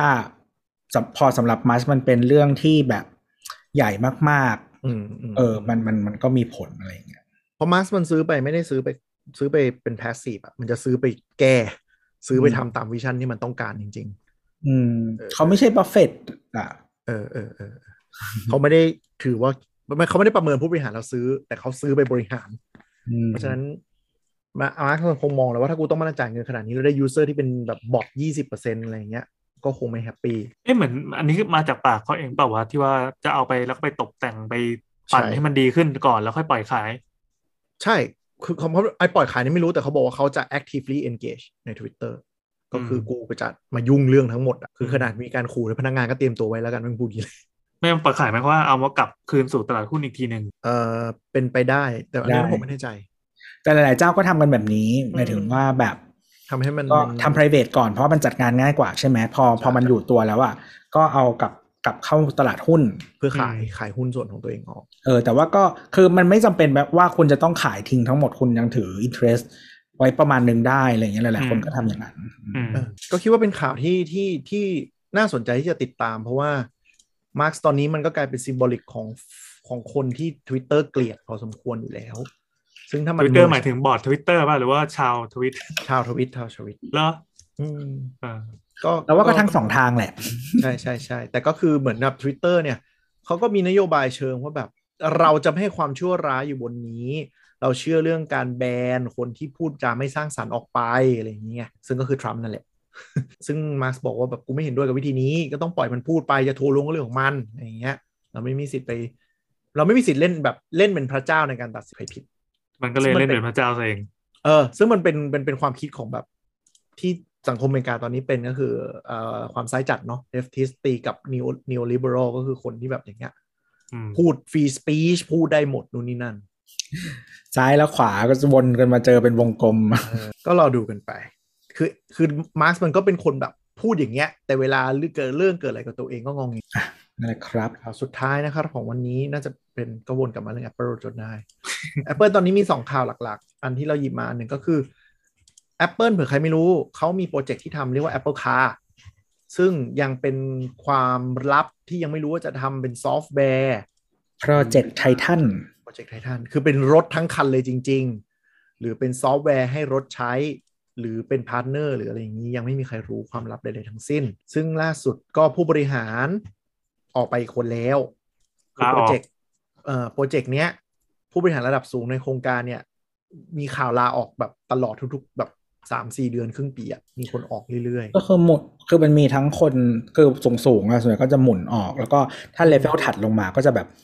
โพสต์กันไปโพสต์กันมาๆอืมโดนซื้อตัวไปบ้างนู่นนี่นั่นโปรเจกต์ดีเลย์และหยุดชะงักเนื่องจากทีม อะไรนะ ผู้พัฒนาหลักๆ โดนซื้อตัวไปอะไรอย่างเงี้ย ซึ่งอืมไม่รู้เหมือนกัน คือคืออย่างมันมันคือไม่คนมีข้อมูลอะไรให้ไอ้นี่เยอะไม่ไม่คือเออออย่างคนที่ออกเนี่ย ที่ชื่อ CJ Moore เนี่ย ซึ่งเป็นแบบเป็นมาร่วมงานกับ Apple ได้แค่ 6 เดือนนะวะเป็นหัวหน้าทีมโครงการเนี้ยก็ออก มาร่วมงาน Apple ได้ 6 เดือน แล้วก็ออกไปบริษัทเล็กกว่าด้วย ชื่อ Lumina คือมันเลยมีซัมติงประหลาดหรือเปล่าวะในโปรเจกต์ไททันของ Apple เนี่ยว่ามันแบบเป็นโปรเจกต์ผีสิงหรือเปล่า หรือดิเรกชันมันไม่ตรงไม่ไม่ชัดเจนเออตลอคืดอก่อนเวลาก่อนหน้าเนี้ยเขาว่ากันว่ามันคือเรื่อง direction ที่มันเปลี่ยนไปเปลี่ยนมาเออหมายถึงว่ามันไม่ไม่ชัดเจนว่า end goal ของการที่ทำอะ มันคืออะไรหรือว่ามันจะไปอยู่จุดไหนหรือว่ามันจะอะไรอย่างใช่เงี้ยคือคนคนระดับเนี้ยเวลาออกอะส่วนใหญ่ไม่แพ็กเกจเนี่ยคือหรือค่าตอบแทนเนี่ยมันเป็นส่วนส่วนหนึ่งแต่ไม่ใช่ทั้งหมด แต่มันจะเป็นความสบายใจในการทำงานแล้ว ซึ่งนั่นหมายถึงว่าเป็นไปได้ว่าไอ้โปรเจกต์เนี้ดิเรกชันไม่ชัดจริง ๆ แล้วก็เปลี่ยนไปเปลี่ยนมาหรือว่าขัดแย้งกับเขาถึงออกกัน อืมอาจจะเปลี่ยนมาหลายรอบแล้วอะไรเงี้ยอันนี้ถ้าตามข่าวลือที่ผ่านมาแบบใช่ เปลี่ยนมาหลายรอบแล้วว่าจะเป็นรูปแบบไหนเป็นแบบเป็นซอฟต์แวร์ อ่าใช่เออหรือว่าเป็นแบบเป็น set of hardware หรือว่าเป็นรถอะไรอย่างเงี้ย แล้วมันจะอยู่ตรงไหนจะขายใครจะทำอะไรยังไง หรือว่ามันจะแบบสิ่งที่มันเป็น disrupt หมายถึงว่าสิ่งที่มันจะเป็น uniqueness เป็น disruptor ในตลาดอะ่ะ มันคืออะไรมันอะไรยังไงใช่คือที่ที่บอกไปก่อนว่าไม่รู้โปรเจกต์เนี้ยมันเป็นยังไงกันแน่เพราะเนี้ยดิเรกชันมันเปลี่ยน คือช่วงหนึ่งก็บอกว่า Apple จะทำรถทั้งคันเองทั้งหมด ก็ซึ่งมันก็ตรงกับการคาดการณ์ที่ Foxconn เปิดไลน์ผลิตรถยนต์ ซึ่งเขาก็เป็นแบบลูกรักจีบกันอยู่แล้วอะนะ ก็ตอนที่ Foxconn เปิดเปิดเอ่อไลน์ผลิตรถยนต์อะ ก็ดูบอกเอ้ยเฮียแสดงว่า Apple จะผลิตรถทั้งคันเหรอวะอย่างเงี้ยคือจริงๆ มันจะมีข่าวที่ Apple แบบว่าจีบกับ เกียร์หรือว่าฮุนไดหรืออะไรอย่างเงี้ยอืมแล้วก็เหมือนไม่ค่อยไอ้นี่กันคือไม่ไม่ว่าคุณเป็นใครก็ตามอะ แล้วแบบเหมือนคุณคุณเป็นแบรนด์อะ แล้ววันหนึ่ง Apple บอกว่าแบบทำรถให้คุณหน่อยอะไรเงี้ยก็อาจจะไม่ไม่ค่อย happy คือคือ Apple ยังมีนิสัยเสียเหมือนสมัยก่อนก็คือว่า กูเป็น Apple อะ มึงต้องง้อกูดิ ซึ่งอืมแบบฮุนไดหรือ Kia เขาก็ประมาณว่าแบบ ไม่อะ กูก็มีแบรนด์ที่กูต้องทำว่าทำไมกูต้องมาเป็นลูกไล่มึงวะ อะไรอย่างเงี้ยอืมซึ่งก็เลยก็อาจจะกลับมาว่า Apple ก็คือสุดท้ายคือด้วยด้วยวัฒนธรรมองค์กรอย่างเงี้ย ก็อาจจะไม่พ้นต้องผลิตทุกอย่างเองทั้งหมด เพราะเดี๋ยวมีไป partner กับใครก็ไม่ถูกใจอีกนึกออกไหมอืมแต่รถมันทะเลาะกับเขาอีกสเกลความแบบ complex อะอ่ามันเยอะกว่าอย่างอื่นมากใช่มากมากมากมากใช่ๆเอออะไรอย่างเงี้ยก็ไม่มีใครรู้ แล้วก็ดูเป็นโปรเจกต์ที่ไม่ได้เร่งรีบในในมุมเรานะ ไม่ได้เร่งรีบ เพราะว่า priority ตอนนี้ของ Apple ก็คือคือ Mac ตอนนี้คือ demand เยอะมาก แล้วก็ดูกันว่า WWDC ปีนี้จะมีอะไรหรือเปล่า อืม อาจจะเป็นไปได้ว่าเนี่ยนั่งรอพัฒนา Apple Silicon นี่จะใช้ในรถได้อยู่ ใช้ได้อยู่แล้วเออหรือไม่ก็อาจจะเนี่ยแหละ เราว่า direction มันทะเลาะกันว่าแบบ กูจะขายเป็นแบบฮาร์ดแวร์ไปประกอบ ให้ partner บริษัทรถไปประกอบ หรือกูจะผลิตทั้งคันแต่คือเรามองว่า อันนี้ส่วนตัวเรารู้สึกว่าอืมคือการที่มันเป็น set of hardware อะมัน มัน so un-Apple นึกออกปะอ่า ก็เป็นไปได้ เพราะว่ามันควบคุม experience ทั้งหมดไม่ได้ ใช่ อันนี้มันคือแบบ Google เต็มที่อะอ่าอ่าซึ่ง Google ยังไม่ไปถึงเลยนะ ก็เริ่มแล้วกูอ่า Android Automotive ก็เห็น direction ชัดเจนขึ้นว่าเออจะเวขายโมส่วน Waymo อะไรอย่างเงี้ย แต่ก็มันก็อืมมันก็ไม่ได้แบบ คือมันยังไม่มา เอออืมอืมแล้วก็หรือถ้าจะเป็นรถทั้งคันอะ มันเป็น Product ที่คือที่มันยากอะ เออ ยากมาก ๆ อะไรอย่างเงี้ย เออแล้วคือคุณจะเป็นแบบเทสลาก็เทสลาก็ใช้เวลานานมากเลยกว่ากว่าจะมาถึงจุดนี้ ที่มันเพิ่งมา explode สองปี อ่าอยู่ในกล่องโควิด พอโควิดแล้วเริ่มนับปีงงไปหมดเทสลานี่ explode จริง ๆ ก็คือสี่ปีที่แล้วเองนะสี่ห้าปีที่แล้วเองนะ ก่อนหน้านี้ก็ลุ่มๆ ดอน ๆ มาตลอด เกือบซึ่งเจ๊หลายซึ่งรอบซึ่งคือ Product Tesla ถ้าถ้าเป็น Apple มี Product เดียวกันอะแล้วคุณภาพเท่า Tesla ก็อาจจะคิดว่าอัน Apple เหมือนกัน ก็เป็นไปได้ แต่ถ้าจะแพงกว่านี้ก็ไม่รู้จะขายออกหรือเปล่านะฮะอ่าเทสลาโมเดลสามเนี่ย ปีมิด2017 5 ปีที่แล้วเอง ใช่ แล้วมันมา explode จริง ๆ ก็คือเนี่ยโมเดลสามสามประมาณ 4 ปีที่แล้วอืมอืมไม่แต่แต่ว่าจริงๆคือคือ Apple มันมี Capital ใน Level ที่ที่เขาเรียกว่าอะไรอะที่ที่คนอื่นมันไอ้นี่ไม่ได้อะเออเข้าใจ แต่ว่านั่นแหละถ้าแต่ถ้ารสนิยมคนซื้อ iPhone มันก็จะออกมาแบบไปซื้อเทสลากัน อืม ใช่ใช่ใช่คือดีไซน์ principle มันมาแนวเดียวกันน่ะใช่ไหมอืมมันก็เลยอาจจะแบบเอ๊ะก็ Apple โพสต์ชนกันไปมาเนี่ยสองเจ้าเนี่ยก็เลยทำให้เออเขาเรียกอะไรนะ Apple เองก็อาจจะไม่แน่ใจว่าถ้าออกมามันจะกลายเป็นเหมือนเทสลาไปหรือเปล่าแล้ว differentiate ตัวเองไม่ได้อืมก็ไม่รู้เหมือนกัน ก็ต้องต้องรอดูต่อไป อีก น่าจะอีกนานเลยอะอะอีกข่าวตอนอีกข่าวอันหนึงก็คือเป็นประเด็นที่ค่อนข้างใหญ่ที่อเมริกาแต่สื่อบ้านเราไม่ได้ cover เท่าไหร่ก็คืออ่า Apple Store หรือพนักงานบางกลุ่มของ Apple เนี่ยต้องการจะตั้งยูเนียนแต่ Apple ก็ค้านอย่างชัดเจนและ openly ค้านเลย ว่าไม่ให้ตั้งไม่อยากให้ตั้งคือมันเป็นปัญหาคลาสสิกของการมี unionสหภาพแรงงานเนาะสหภาพแรงงานใช่ครับซึ่งฝรั่งอะเขาไม่ get เขาบอกว่ามี union มันก็ดีสิมันก็ทำให้คุ้มครองแรงงานนู่นนี่นั่นใช่ไหมอืมแต่อย่างประเทศเราเนี่ยพอเห็นสหภาพการบินไทยก็จะ get ภาพว่าการมี union นะมันเป็นยังไงเออเออก็คือสหภาพเนี่ยมันเป็นการตั้งองค์กรขึ้นมาองค์กรหนึ่งโดยเป็นตัวแทนของพนักงานที่จะเข้าร่วมได้ แล้วก็จะมีเขาเขาเรียกว่าตัวแทนแรงงานเป็นคล้ายๆกรรมการอะมีหน้าที่คุยกับบริษัทในเรื่องของการปรับ policy ถ้า union ที่คนใน union union เนี้ย ตัวแทนกรรมการไม่ยอมขึ้นมาเนี่ยบริษัทก็ต้องมานั่งเจรจาใหม่ เช่น ขึ้นเงินเดือนเพิ่ม policy ปรับชั่วโมงแรงงานด้วยนั่นอะไรเงี้ย ซึ่งในมุมของบริษัทอะส่วนใหญ่จะเกลียด union มาก เดี๋ยวนะเพราะมันกลายไอไอองค์กรเนี่ยมันมันมีอะไรไปเกี่ยวข้องกับตัวบริษัทไหม ไม่มี แต่ว่าประมาณว่าถ้าพี่แอนสมัครมาเป็นสมาชิกของ union เนี้ยก็ต้องทำตามกฎของ union นี้ อ๋อ ซึ่งหนึ่งในนั้นก็คือจะต้องเป็นสมาชิกเป็น under ของบริษัทนี้ด้วย คือบางทีมันจะมีอย่างนี้อย่างเช่นยูเนียนเขาจะเป็นองค์กรแยกอืม negotiate แทนพนักงาน อ่าอ่าอย่างเช่น ทุกคนคือสมมติว่า สมมติมีพนักงานแบบว่าพันคนอย่างเงี้ยอืมในฟลอร์โรงงานสมมติเป็นโรงงานอืมทุกคนก็อาจจะมีเงินเดือนต่างกันไปแบบหมื่นอืมห้าหมื่นแปดสองหมื่นสองอะไรอย่างเงี้ยอืมทีเนี้ย สมมติเป็น join union ใช่ปะอืม union ก็จะ negotiate แทนพนักงานว่า งานเนี้ยทุกคนอืมต้องเริ่มงานสองหมื่นอืมอืมอะไรอย่าหงรือเงี้ยหรือว่ามีสวัสดิการจากตรงนี้ต้องมีการรักษาพยาบาลขั้นต่ำเท่านี้ ต้องมีห้องอืมน้ำเพิ่มเท่านี้ต้องมีอะไรอย่างเงี้ยก็จะ negotiate ให้ ใช่เกษียณแล้วยังต้องจ่ายนู่นนี่นั่นอันนี้คือสาเหตุหนึ่งที่ทำให้พวกดีทรอยต์มันเจ๋งอะเออคือคือปัญหาก็คืออ่าปัญหาของ union ก็คือพอมี union ถูกปะ คือกลายเป็นว่า union มันกลายเป็นเหมือนเหมือนนิติบุคคลหนึ่งที่ตั้งตั้งออกมานึกออกปะแล้วบางทีเวลามัน fight อะไม่ได้ fight ในมุมองค์กร คือ fight เพื่อ benefit ตัวเอง แต่องค์กรมันไม่ยืดหยุ่นพอที่จะตาม คือเหมือนอืมอยู่ๆมาแบบพวกมึงต้องขึ้นเงินเดือนทุกคนสองเท่าสมมตินะ union หรือปีนี้ต้องโบนัสเก้าเดือนเลยแล้วองค์กรมันแบบจ่ายไม่ได้โว้ยปีนี้ไม่มีกำไร แล้วบางทีมันไม่ใช่ union ของพนักงานบริษัทนี้ด้วยนะแบบที่ดีทรอยต์มันจะมีแบบ จำชื่อไม่ได้เป็นแบบ auto worker union อะไรอย่างเงี้ยใช่ใช่คือมันยูยูเนียน across บริษัทนะใช่เออคือ union เนี่ยมันเป็นเหมือนองค์กรที่แบบ ถ้าฉันไม่เป็นสมาชิกอะไรอย่างเงี้ย มันเขาก็จะไป negotiate ให้หรืออะไรให้ ซึ่งถ้ามันเป็น union ที่ดี union ที่ที่ดีในมุมหนึ่งก็คือช่วยดูแลพนักงาน ไม่ให้โดนเอาเปรียบจากนายจ้าง และก็คุยกับนายจ้างอย่างมีเหตุผลนะมันก็มีมันก็มีอะไรวะมีบาง industry ที่มี union ที่ดีๆ อย่างเช่นเอ่อรู้สึกจะเป็น acting มั้งพ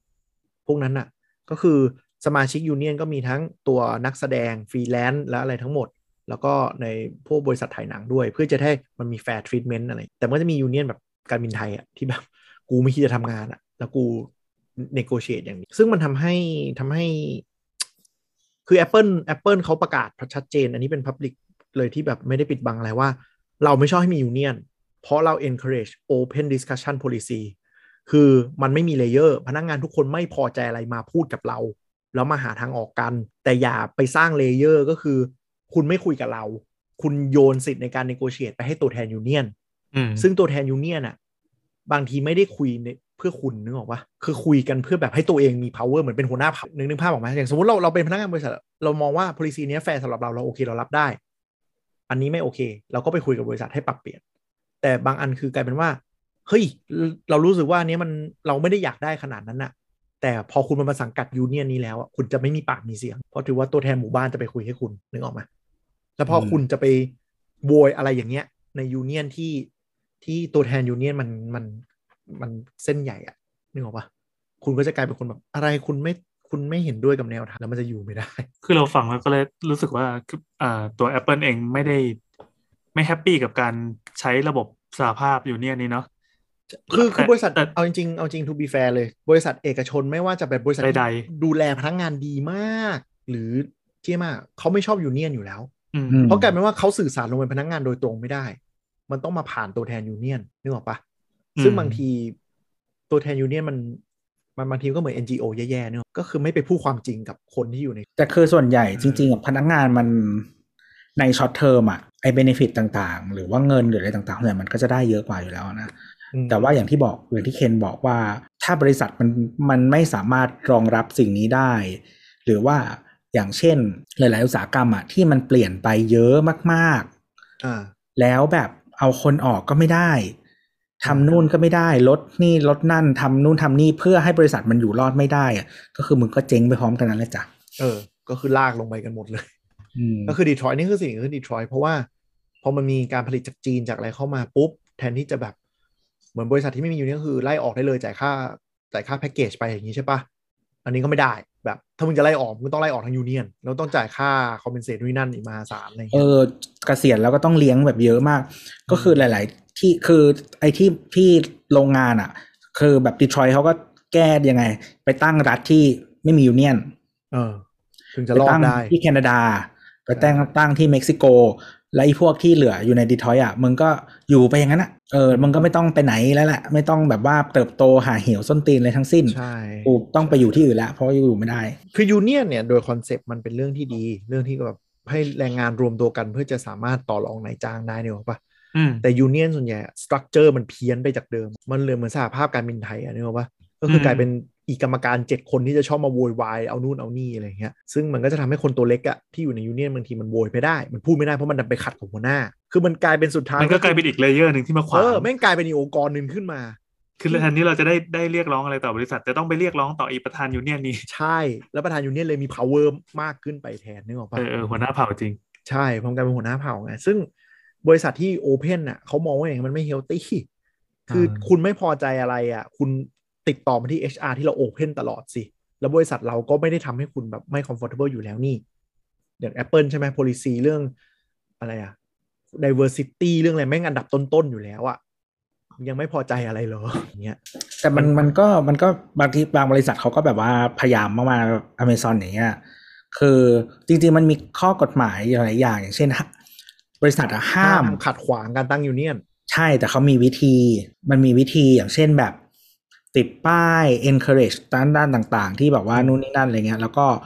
เหมือนถ้าสมมติว่าเห็นมีการชุมนุมอะไรอย่างเงี้ยเขาก็จะส่งส่งข่าวส่งต่อนู่นนี่นั่น แล้วก็พยายามแบบทำอะไรสักอย่างอะที่ไม่ให้มันชุมนุมได้อะไรอย่างเงี้ย อืมอืมหรือว่าแบบ ถ้าเร็วๆเลยก็คือ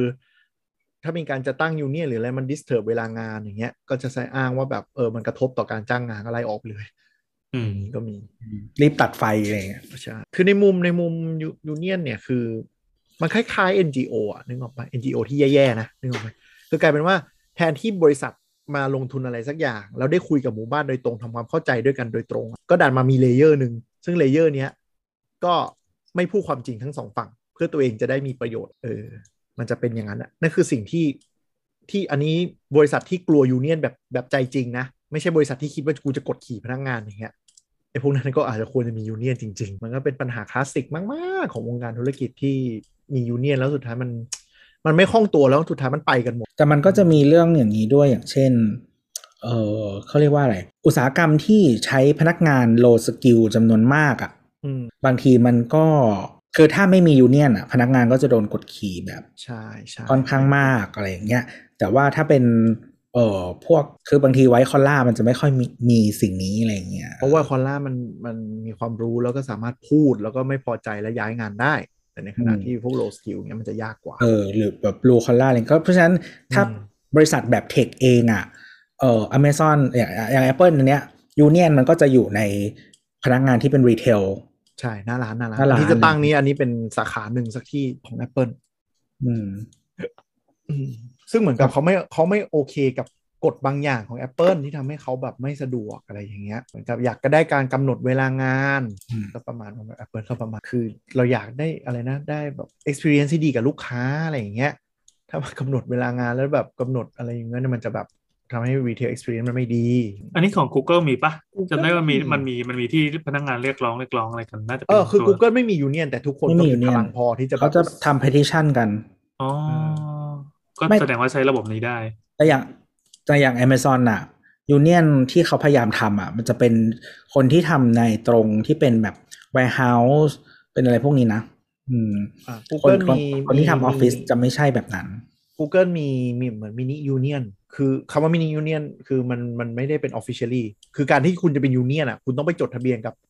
เอ่อตามกฎหมายนะ ใช่กระทรวงแรงงานอะไรนั้นเนี่อ่ายใช่ใช่ใช่ใช่ก็เลยทำให้ทำให้เหมือนกับ เป็นกลุ่มลับที่แบบส่งข้อมูลไปหากันมากกว่า ว่าแบบ เอ้ยมี policy ใหม่นี้พวกเราจะยอมไหมไม่นะชื่อ alphabet worker อยู่อยู่ในใต้ดินประมาณคือดูดูรูปดิโลโก้ชัดดี ก็มันก็จะเป็นเขาเรียกว่าอะไรวะสัญสัญลักษณ์มันก็จะเกี่ยวกับพวกที่เป็นพักแรงงานอะ ที่เป็นแบบใช่ใช่เอ่อมือกำมือ หรือว่าค้อนเคียว หรือว่าดอกกุหลาบสีแดงอะไรอย่างเงี้ยอืม ประมาณนั้นอันนี้เปลี่ยนเป็นแว่นแว่นค้นหาแว่น search อืมอืมก็กำมือแล้วก็ถือแว่นแว่นขยายน่ารักดี คือมันมันคือคืออย่างที่บอก union อะ มันด้วย concept อะมันดี มันควรจะเป็นสิ่งที่เกิดขึ้นแต่ปัญหาคือการดำเนินงานอะไรที่ทำให้หลายคนเอื่อม คือมันทำให้ตัวแทนหมู่บ้านมันมี power เยอะเกินไป ก็จริงๆ มันเป็นสิ่งที่เกิดมานานละเป็นหลาย ๆ หลายหลายสิบปี แล้ว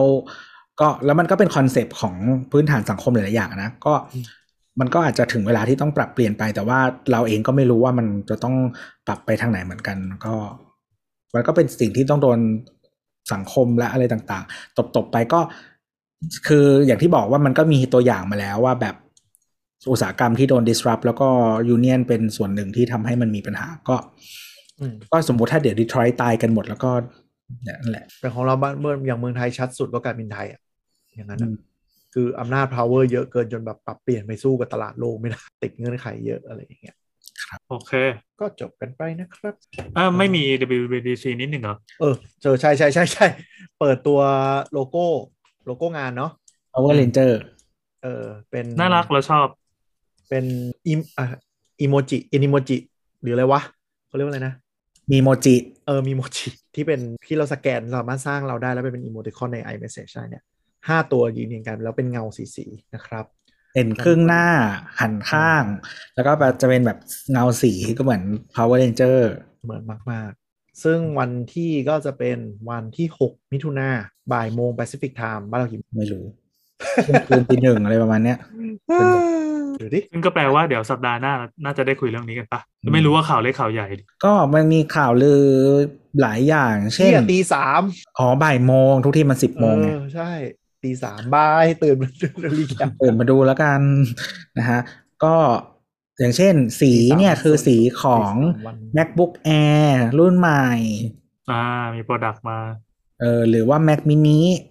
อะไรอย่างเงี้ย ที่จะแบบเป็นรุ่นสีสีๆก็อาจจะมี M2 เปล่ารอบนี้มีโมจิ M2 นี่คือลือครั้งที่แปดก็ไม่เรือไปเรื่อยๆจนกว่าจะมา ก็จริงๆแล้วไม่เออนั่นแหใช่ละหรอกเป็นแล้วก็แค่มีมีมีโมจิสีใหม่ ส่วนส่วนซอฟต์แวร์อะชอบก็คืออะไรมีหน้าหน้าดำหน้าเหลืองหน้าอะไรมีเออหน้าอันนี้เป็นหน้าชมพูหฟ้น้าแดงหน้าฟ้าได้ใส่ผิวสีให้ครบเออือมเผื่อถึงมนุษย์ต่างดาว เป็นเล่นเออล่นก็เป็นแบบพรายมันไม่ให้เออว่ะครบสีลุงไปเลใช่ยใช่แต่แต่อ่าก็มีคนเก่งไว้เหมือนกันว่าอาจจะไม่ได้เกี่ยวข้องอีกไปเลยแค่มันเป็นเดือนพรายแล้วก็แต่มันก็เป็นเดินทายทุกปีมึง ใช่ใช่ไม่แต่หมายถึงว่าอันเนี้ยอันเป็นเรื่องเกี่ยวอาจจะเป็นเรื่องของเกี่ยวกับคน คนแล้วก็มีเอ่อ สีรุ้งสีความหลากหลายอะไรอย่างเงี้ยอาจจะเป็นธีมของอ่า Apple Software ปีนี้ แต่ปีนี้ไม่ค่อยมีข่าวลือแบบอะไรเป็นชิ้นเป็นอันเท่าไหร่ เราว่ายุคโควิดอะการพัฒนาทุกอย่างมันช้าหมดเว้ย Apple อะอย่างที่เราบอกอะ iOS 15 ไม่มีเฮียอะไรเลยมันก็มีคนพูดว่า iOS 16 จะไม่มี disappointment แบบ15อีกแล้วอะไรสักอย่างก็อาจจะไม่มีอะไรเลยไงก็คือไม่ไม่มีอะไรเลยก็เลยไม่ disappoint เพราะก็ไม่รู้อะไรฟีเจอร์ลีก็ไม่รู้มีอะไรอย่างฮาร์ดแวร์มันก็ติดเรื่องชิปด้วยอะ ก็เลยไม่รู้ว่าจะ promising หรือเปล่าใช่ไหมอืแล้วก็มีลือที่ลือกันมาไม่รู้กี่รอบแล้วก็คือ AirPods Pro อ่าอ่าอ่า New AirPods Pro 2แล้วก็จะเปลี่ยนชิปใหม่ ถ้าถามเราว่าชิปขาดนะ AirPods ไม่ไม่อัปเดตแน่นอนนะ เออ ก็มันแต่ตอนนี้ลากยาวมานานโ product ที่คนรอที่สุดก็คือเอ่อ MacBook Air กับ Mac mini อืมที่มันควรจะอัปเดตแบบอัปเดตเป็นเวอร์ชั่นที่ใช้ M1 อะนึกออกไหมคือมันไม่ควรเป็น shell เดิมอะเพราะว่าอย่าง Mac mini ที่เคยเล่าไปเนาะว่ามันกลวงโบอะเพราะชิปมันลดลงไปแล้วอะมันไม่ควรจะใช้ดีไซน์นี้แล้วไง ก็แบบเออ power supply อันบิ๊กบึ้มกับพัดลมมหาศาลอะไรอย่างเงี้ยตอนนี้ทั้งหมดอ๋อทั้งหมดมีแค่ไอ้สองตัวนี้ใช่ไหมที่ยังใช้ของเดิมอยู่อะ MacBook Pro 13 นิ้วครับ อันนั้นมันไม่เกี่ยวของเก่าโคตรทิ้งไว้อย่างนั้นแหละนิสัย Apple น่ะ ไม่แต่ว่ามันเป็น M1 มันต้องเอาออกจากไลน์อัพทำไมอะมันจะมีอยู่ทำไมอะ เอ้า Apple ก็ยังขาย iPhone ตกรุ่นได้เลยทำไมไม่ได้ ไม่ใช่ไม่ใช่ คือ อันเนี้ยดีไซน์นี้มันเก่ามากๆแล้วเออเก่าแบบ เออ แล้วก็คือคุณมันคุณจำ MacBook Air ไม่ได้เหรอกว่ามันจะออกตัวใหม่โนแต่มันมี functionality ที่มันต้องเอาออกจาก lineup ก็คือทั้งคีย์บอร์ดแล้วก็ touch touchpad อ่าไม่ได้เออ แล้วก็อีกอย่างหนึ่งก็คือมันทำให้ lineup มันมีปัญหาอืมเออ เพราะเพราะคือจริง ๆ แล้วอะสิบสามนิ้วมันจะไม่ exist เพราะว่ามันจะต้องมันจะเป็นสิบสี่นิ้วแทนนึกออกปะเอออมประมาณนั้น ใช่ใช่แต่ก็จริง ๆ ถ้ายังอยู่ก็ไม่เฮี้ยเท่า iPad อะเอออันนั้นลากจนลากจนเย็นแล้วเย็นอีก คือไม่แล้วชื่อมันอุบาทส้นตีนอะ iPad อะ Night Generation 10 คือ generation iPad iPad Air คือ iPad Air คืออะไร iPad Air iPad Air คืออะไรอย่าคิดมากอืมเอาอะไรที่แบบกูเอาอย่างนั้น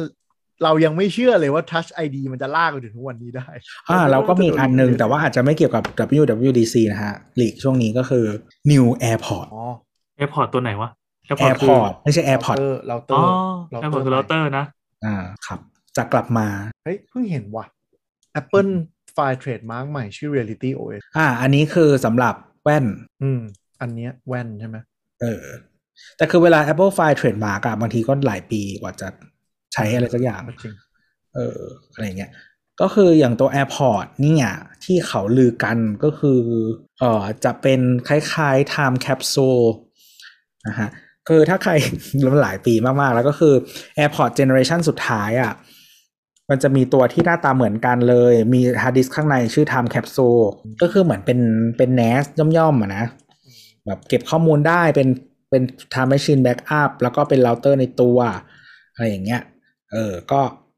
อืมแล้วก็เขาว่ามันอาจจะเหมือนแบบเป็น hybrid cloud ที่ต่อกับ iCloud ได้อะไรอย่างเงี้ย แล้วก็อาจจะมาช่วยเรื่องเกี่ยวกับ IoT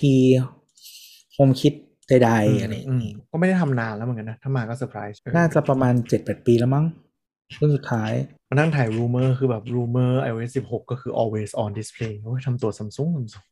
เออที่ที่มาใหม่ แต่ก็นี่แหละ IAR VR เนี่ยเราได้ข่าวอยู่ แต่ว่าข่าวมันมามาเงียบๆมามาเงียบๆไม่รู้รอบนี้จะมา เออแต่จริงๆ ไม่ชอบคุยเรื่องหลีกเลย ไม่รู้คุยทำไมรอมันมา จริดีงกว่าจริงจริงมันหลีกแล้วบางทีมันหลีกมั่วด้วยหลีกหลังๆมัน คือมันคือคือปัญหาที่หลีก Apple หลังๆ มันมั่ว มันไม่ใช่ว่าแบบ มีมูล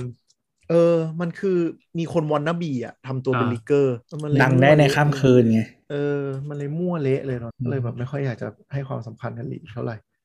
เออ อะ ก่อนจะไปนะฮะ จริงๆจะจะพูดเรื่องบิวแต่ว่าเอาเรื่องเดียวแล้วกันในบิวนั่นก็คือ ก็คือคราวที่แล้วคราวที่แล้วแล้ว ที่เราคุยเรื่องเอ่องาน I.O. ใช่ไหมอืม ของ Microsoft ก็จะมีของเขาเหมือนกันชื่อ Build ใช่ไหมครับ แล้วก็ก่อนที่จะไป Apple ก็คือ WWDC ใช่ปะอืมก็คือที่คือหากันอันเนี้ยมันจะมีฮาร์ดแวร์อันใหม่ แต่ว่าเป็นฮาร์ดแวร์ที่ไม่ใช่สำหรับทุกคนนะฮะสำหรับ dev ชื่อ Project Volterra จะกดไงวะ Project Volterra Volterra ก็คือ Project Volterra คืออะไรก็คือ Mac mini จาก Microsoft นะครับ อ๋อไอเนี่ยเหรออืม เราเห็นนึกว่ามันเป็น dev kit แล้วก็เลยผ่านๆไปอ๋อเป็น dev kit จริงด้วย แต่เป็น ARM เป็น dev kit เป็น dev kit เป็น dev kitซึ่งเหมือน Mac mini ไง เพราะว่าตอนที่ Apple ทำเดฟคิดสำหรับ M1 อะ ก็คือเป็น Mac mini เรายัดไส้ด้วย CPU iPad ทีนี้ทีนี้ต้องถามต้องถามกลับไปว่า Microsoft มึงยังไม่เขียนกับ ARM ก็คือเขาก็ว่ากันว่าจะเป็นเป็นการส่งสัญญาณว่า จะจริงจังแล้วนะ อ๋ออ๋อตอน RT ยังไม่จริงจังใช่ป่ะ เป็นโปรโตไทป์มาหลอกควายยังจริงจังไม่พอ อ๋อ Windows X ก็ก็ก็อันนั้นก็หลอกควายตอนนั้นก็เออแล้วก็เลิกดำน้ำกันทำหมดเลยเปล่า อะไรนะ ตอนนั้นก็ดำน้ำกันหมดอะมันยังไม่มีอะไรที่ทำออกมาแล้วแบบเฮ้ยสำเร็จวะยังไม่มีไม่ Apple อ่าไม่มี Apple ก็ได้ เดี๋ยว Surface RT มันก็มันก็มี iPad แล้วป่ะ ยุงกันน่ะ ใช่แต่มันยังไม่มี Mac M1 ไง อ๋อ โอเค โอเคอ่าให้ให้ให้ความเป็นธรรมให้ความเป็นธรรมโอเคโอเคจ้ะจ้ะจ้ะไม่รู้ไม่ก็ไม่รู้จะบอก Microsoft ว่าทำ Microsoft ทำไม่ได้เพราะอะไรเหมือนกัน แต่แต่ว่าเราเข้าใจ Microsoft แหละว่า ถ้าดื้อไม่มาทำอะ X86 มันตายแน่นอนไงมันก็ต้องมา ก็ต้องยังไงก็ต้อง transition ให้ได้อะอืมเออ ก็แต่ก็ไม่รู้ Intel ยังไงนะฮะก็ Intel ก็ขาย ARM ไปตั้งนานแล้ว ขายแผนก ARM ไปตั้งนานแล้ว แต่ Intel 12 Gen อะเราดูรีวิวอะไรแล้วว่าแม่งดีมากเลยนะ มันทำให้คนรู้เลยว่าก่อนหน้านี้มึงกักเยอะมากอะมึงกักเยอะมากๆ จนแบบน่าเกลียดอะจนแบบอืมอ้าวของดีก็ทำได้นี่แสดงว่าก่อนหน้านี้คือกักแบบ แล้วสมควรที่เขาแบบที่แบบคนหนึ่งเขาด่า สมควรที่ Apple จะด่าก็ดีขึ้นเยอะมาก แต่ก็อืมก็ไฟเฟยอะไรก็ยังแบบ เยอะอยู่แต่ก็ไม่แย่มาก ใช่ คือหมายถึงว่าอ่า performance per watt มันดีขึ้นเยอะไงอืมเออ ในขณะที่แบบปล่อยให้ AMD แซงไปอะตอนนี้มันก็เลยกลับมาพอสู้กันได้แล้วอะไรอืมก็ AMD กำลังจะเปิด gen ใหม่ ก็ ก็รอดูกันต่อไป ก็นั่นแหละเออก็ Project Volterra ก็เป็น Dev Kit นะครับ ก็คือหมายถึงว่าเป็นเครื่องให้นักพัฒนาซอฟต์แวร์เนาะเอาไปใช้งานเนาะในการทำซอฟต์แวร์ test ซอฟต์แวร์ต่างๆ ที่จะอยู่บน CPU ARM ARM แต่ว่าทีเนี้ย vision ของเขาอะที่ที่สัตยาบอกอะเขาไม่ได้ไม่ได้บอกว่าหมายถึงว่าแบบ next big thing ของ Microsoft คือแบบ Windows on ARM อะไรอย่างนี้นะ เขาบอกว่า เอออยากให้แบบ CPU มันไม่ matter อ่าฮะอ่าแล้วก็อ่าหมายถึงว่าอ่า คือคือเขาจะมีแบบก็คืออยาก Windows อะอยากให้มันเชื่อมกับ CPU GPU แล้วก็ NPU แล้วก็ Cloud พูดง่ายๆก็คือไม่ต้องแคร์ว่า processing unit มาจากอะไร แต่รันได้เหมือนกันหมด ขอให้มันเป็นขอให้มันเป็น processing unit ไม่ว่าจะเป็น GPU อะไรก็ได้ทำงาอะนก็คือได้หมด Android ตอนที่ทำไอ้รันรันไทม์ขึ้นมาแล้วก็ช้าๆชิบหาย เอ้ยแต่ว่า Vision ก็น่าสนใจใช่ไหมเออ ก็ปัจจุบันมันน่าจะเป็นไปได้มากขึ้นเนาะแล้วก็แซวไปมักันนแหแม็ละกมินิด้วยว่ะเพราะมันแบนอยากให้แม็กมินิเป็นอย่างเงี้ย แซวไปงั้นแหละเออก็มันมันเล็กกว่าด้วยมันเล็กกว่าด้วยขอชื่อทีดิยังไม่ได้ค้นเลย Project Volterra V O V L O L แล้วก็ Terra ที่แปลว่าโลกอะ T E R T E R A A พี่แอนน่าจะชอบอะทำจริงๆจากเราชอบฮาร์ดแวร์ Microsoft มาก ๆ เกือบทุกอันเลยมันสวย เออ สวยสวยเราทำจากอ่า recycle plastic ocean ด้วยนะครับมก็ Mac mini ทำจากอะไรรีไซเคิลอลูมิเนียมก็น่าสนเออไหนๆพูดถึง Microsoft ขอเสริมอีกข่าวหนึ่งเออเมืองเมืองไทยเปิดอันนี้แล้วนะครับ Xbox PC Pass Xbox Game Pass อ่าสำหรับสำหรับคือ PC อย่างนี้คืออย่างนี้คือ product อะมันชื่อ Xbox Game Pass ที่ทั่วโลกนะ ก็คือ Game Pass คืออะไร เราจ่ายตังค์เป็นรายเดือนเหมือน Netflix แล้วเราโหลดเกมใน library มาเล่นได้ไม่จำกัด ซึ่งในอเมริกาเนี่ยมันมีสิ่งเรียกว่า Xbox Game Pass ก็คือเกมเนี่ยคุณสามารถโหลดเกมใน Xbox หรือ PC มาเล่นได้แต่เนื่องจากบ้านเราไม่มี Official Xbox เลยเปลี่ยนชื่อเป็น PC Game Pass ซึ่งตอนเนี้ยมันมีโปรโมชั่นอยู่โปรโมชั่นถูกมากอะแบบ 29 บาทต่อเดือน 3 เดือนแรกอะไรอย่างนี้มั้ง ซึ่งเกมดีๆก็เยอะ ก็ถ้าใครเป็นเกมเมอร์ก็ลองไปดูนะครับ แล้วก็สามารถซื้อผ่าน Grab ได้มั้งใช้ point ยี่สิบ point อะถูกมากซื้อได้ อืมก็ลองครับซึ่งแบบถ้าใครไม่มีเกมเล่นก็ก็ก็เป็นตัวเลือกที่น่าสนใจ เออ ซึ่งอะไรนะ คือเหมือนเดือนที่ผ่านมาเขาขาย Xbox แซงแซง PS5 ที่ญี่ปุ่น ใช่ เฮ้ย ญี่ปุ่นเหรอ ไม่ใช่มั้ง global เนาะเขาบอกเลยญี่ปุ่น global มั้งแต่ว่ามันเหตุผลที่แซงก็คือ p 5ของมาขาดตลาดโว้ยใช่แต่ว่าก็คือ Sony เริ่มขยับตัวด้วยการบอกว่ากูจะบูสต์การผลิตให้ได้แล้วจริง ๆ นะ ครั้งแรกที่ญี่ปุ่นจริงก็เห็นบอก เออตึดตึดตึดตึดตึดตึดหกพันยี่หกสองสองห้ายูนิตโซ last week น้อยมากก็แสดงว่าของขาดเว้ยคอนโซลขายได้หลักพันนี่โคตรเฮี้ยนะ นั่นแหละนั่นแหละก็แต่ว่าแต่แต่ว่าว่าคืคืออขายได้สองพันเจ็ดร้อยเครื่องทั้งสัปดาห์ มันเป็นไปไม่ได้อยู่แล้วเว้ยโซนี่ก็บอกว่าจะแบบบูสต์การผลิตให้ได้แล้ว เพราะว่าก็นั่นแหละ ไม่งั้นเดี๋ยวจะเสียเสียตลาดก็แต่ตอนนี้อ่าโซนี่ประกาศแล้วว่าปัญหาเรื่องการผลิต P5 ได้รับการแก้ไขแล้ว และปั๊มได้อีกเยอะพอสมควรเลย ไม่รู้ไปทำอีท่าไหน มีคนลือว่าแม่งลดสเปคเปล่าวะเพราะว่า PS5 มีมีครั้งหนึ่งแอบอ่าลดสเปค heatsink เออไม่แต่จริงๆบางอันสเปคมันก็โอเวอร์อยู่แล้วนิดนึงนะ คือหมายถึงว่าไม่ไม่ได้ลดอะไรโกหกอันที่ตามสเปคเดิม แต่ว่าแก้บางอย่างอย่าง heatsink อย่างเงี้ย รู้สึกตอนนั้นจะแก้เป็นอีกรุ่นหนึ่งอืมซึ่งตอนแรกมีดราม่าว่าห่วยลง แต่ test ไป test มาแล้วออกมาพอๆกัน ไม่ได้ต่างกันขนาดนั้น ใช่ ก็รอดูนะครับ ก็ถ้าใครเป็นเกมเมอร์ก็อย่าลืมไปเช็ค เอ่อเนี่ยไอไอ PC Game Pass เพราะมันถูกมากตอนนี้ มันเป็นราคาโปรโมชั่น จริง ๆ ถ้ามีทั้งสองอย่างมันใช้ด้วยกันได้ Xbox เหรอเออ ใช่ แต่บ้านเราไม่มี Official Xbox Support ไงก็ไม่เป็น เออ ก็ใช่ แต่ก็มันไม่ได้ มันไม่ได้จะเป็นอะไรอยู่แล้วอะอืม ไดยังไม่มีเลย เอาอะไรมาพัง จริง บ้านเรา เออ นั่นแหละ ก็ไม่ก็ไม่แต่มันซื้อ คือถ้าคุณซื้อมาเล่นอะ เดี๋ยวนี้มันสามารถซื้อเกมอะไรจากประเทศที่ที่คุณต้องการได้เลือกราคาได้ เฮ้ยออประาณมันสามเดือนว่ะยี่สิบ point Grab โคตรถูกเลยอะเหมือนให้เล่นฟรีอะเออยี่สิบ point Grab สามอืมเดือนเว้ยนึกว่าเดือนเดียวแต่ว่าได้หนึ่งครั้ง ไม่มีวินโดว์ฮะ มีไปเท่านั้น redeem redeem ก่อนวันที่สิบแปดเดือนแปดนะครับ เดี๋ยวผมไป redeem ใกล้ๆอะตอนนี้ไม่มีเวลาเล่นเกมครับอะก็อะไปเถอะ ยาวนานเหลือเกินเยอะแยะจริง ก็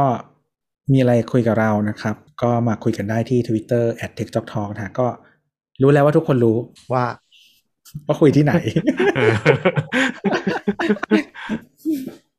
ปกติไม่ค่อยมีไงรู้จักไม่จริงๆ ถ้ามีอะไรก็หันมาคุยกันได้เผื่อมีไอเดียไอเดียอะไรเลยจะมาพูดในรายการบางทีคิดท็อปิกไม่ออกเออเออเอออยากคิดอะไรลองทำถามมาก็ได้ ไม่ก็ปกติกันแต่ละตอนมันจะไม่ค่อยมันไม่ค่อยมีคนมาคุยด้วยเยอะไงอืมอืมเหงาเลยอืมเหงาเหงาเหงาครับ ผมเพราะฉะนั้นก็ถ้าถ้าทำแล้วชอบแบบว่ามี feedback เยอะเดี๋ยวทำอีก มีเหรอวะนะฮะก็สำหรับวันนี้ก็ลาไปก่อนนะครับ สวัสดีครับสวัสดีครับบ๊ายบาย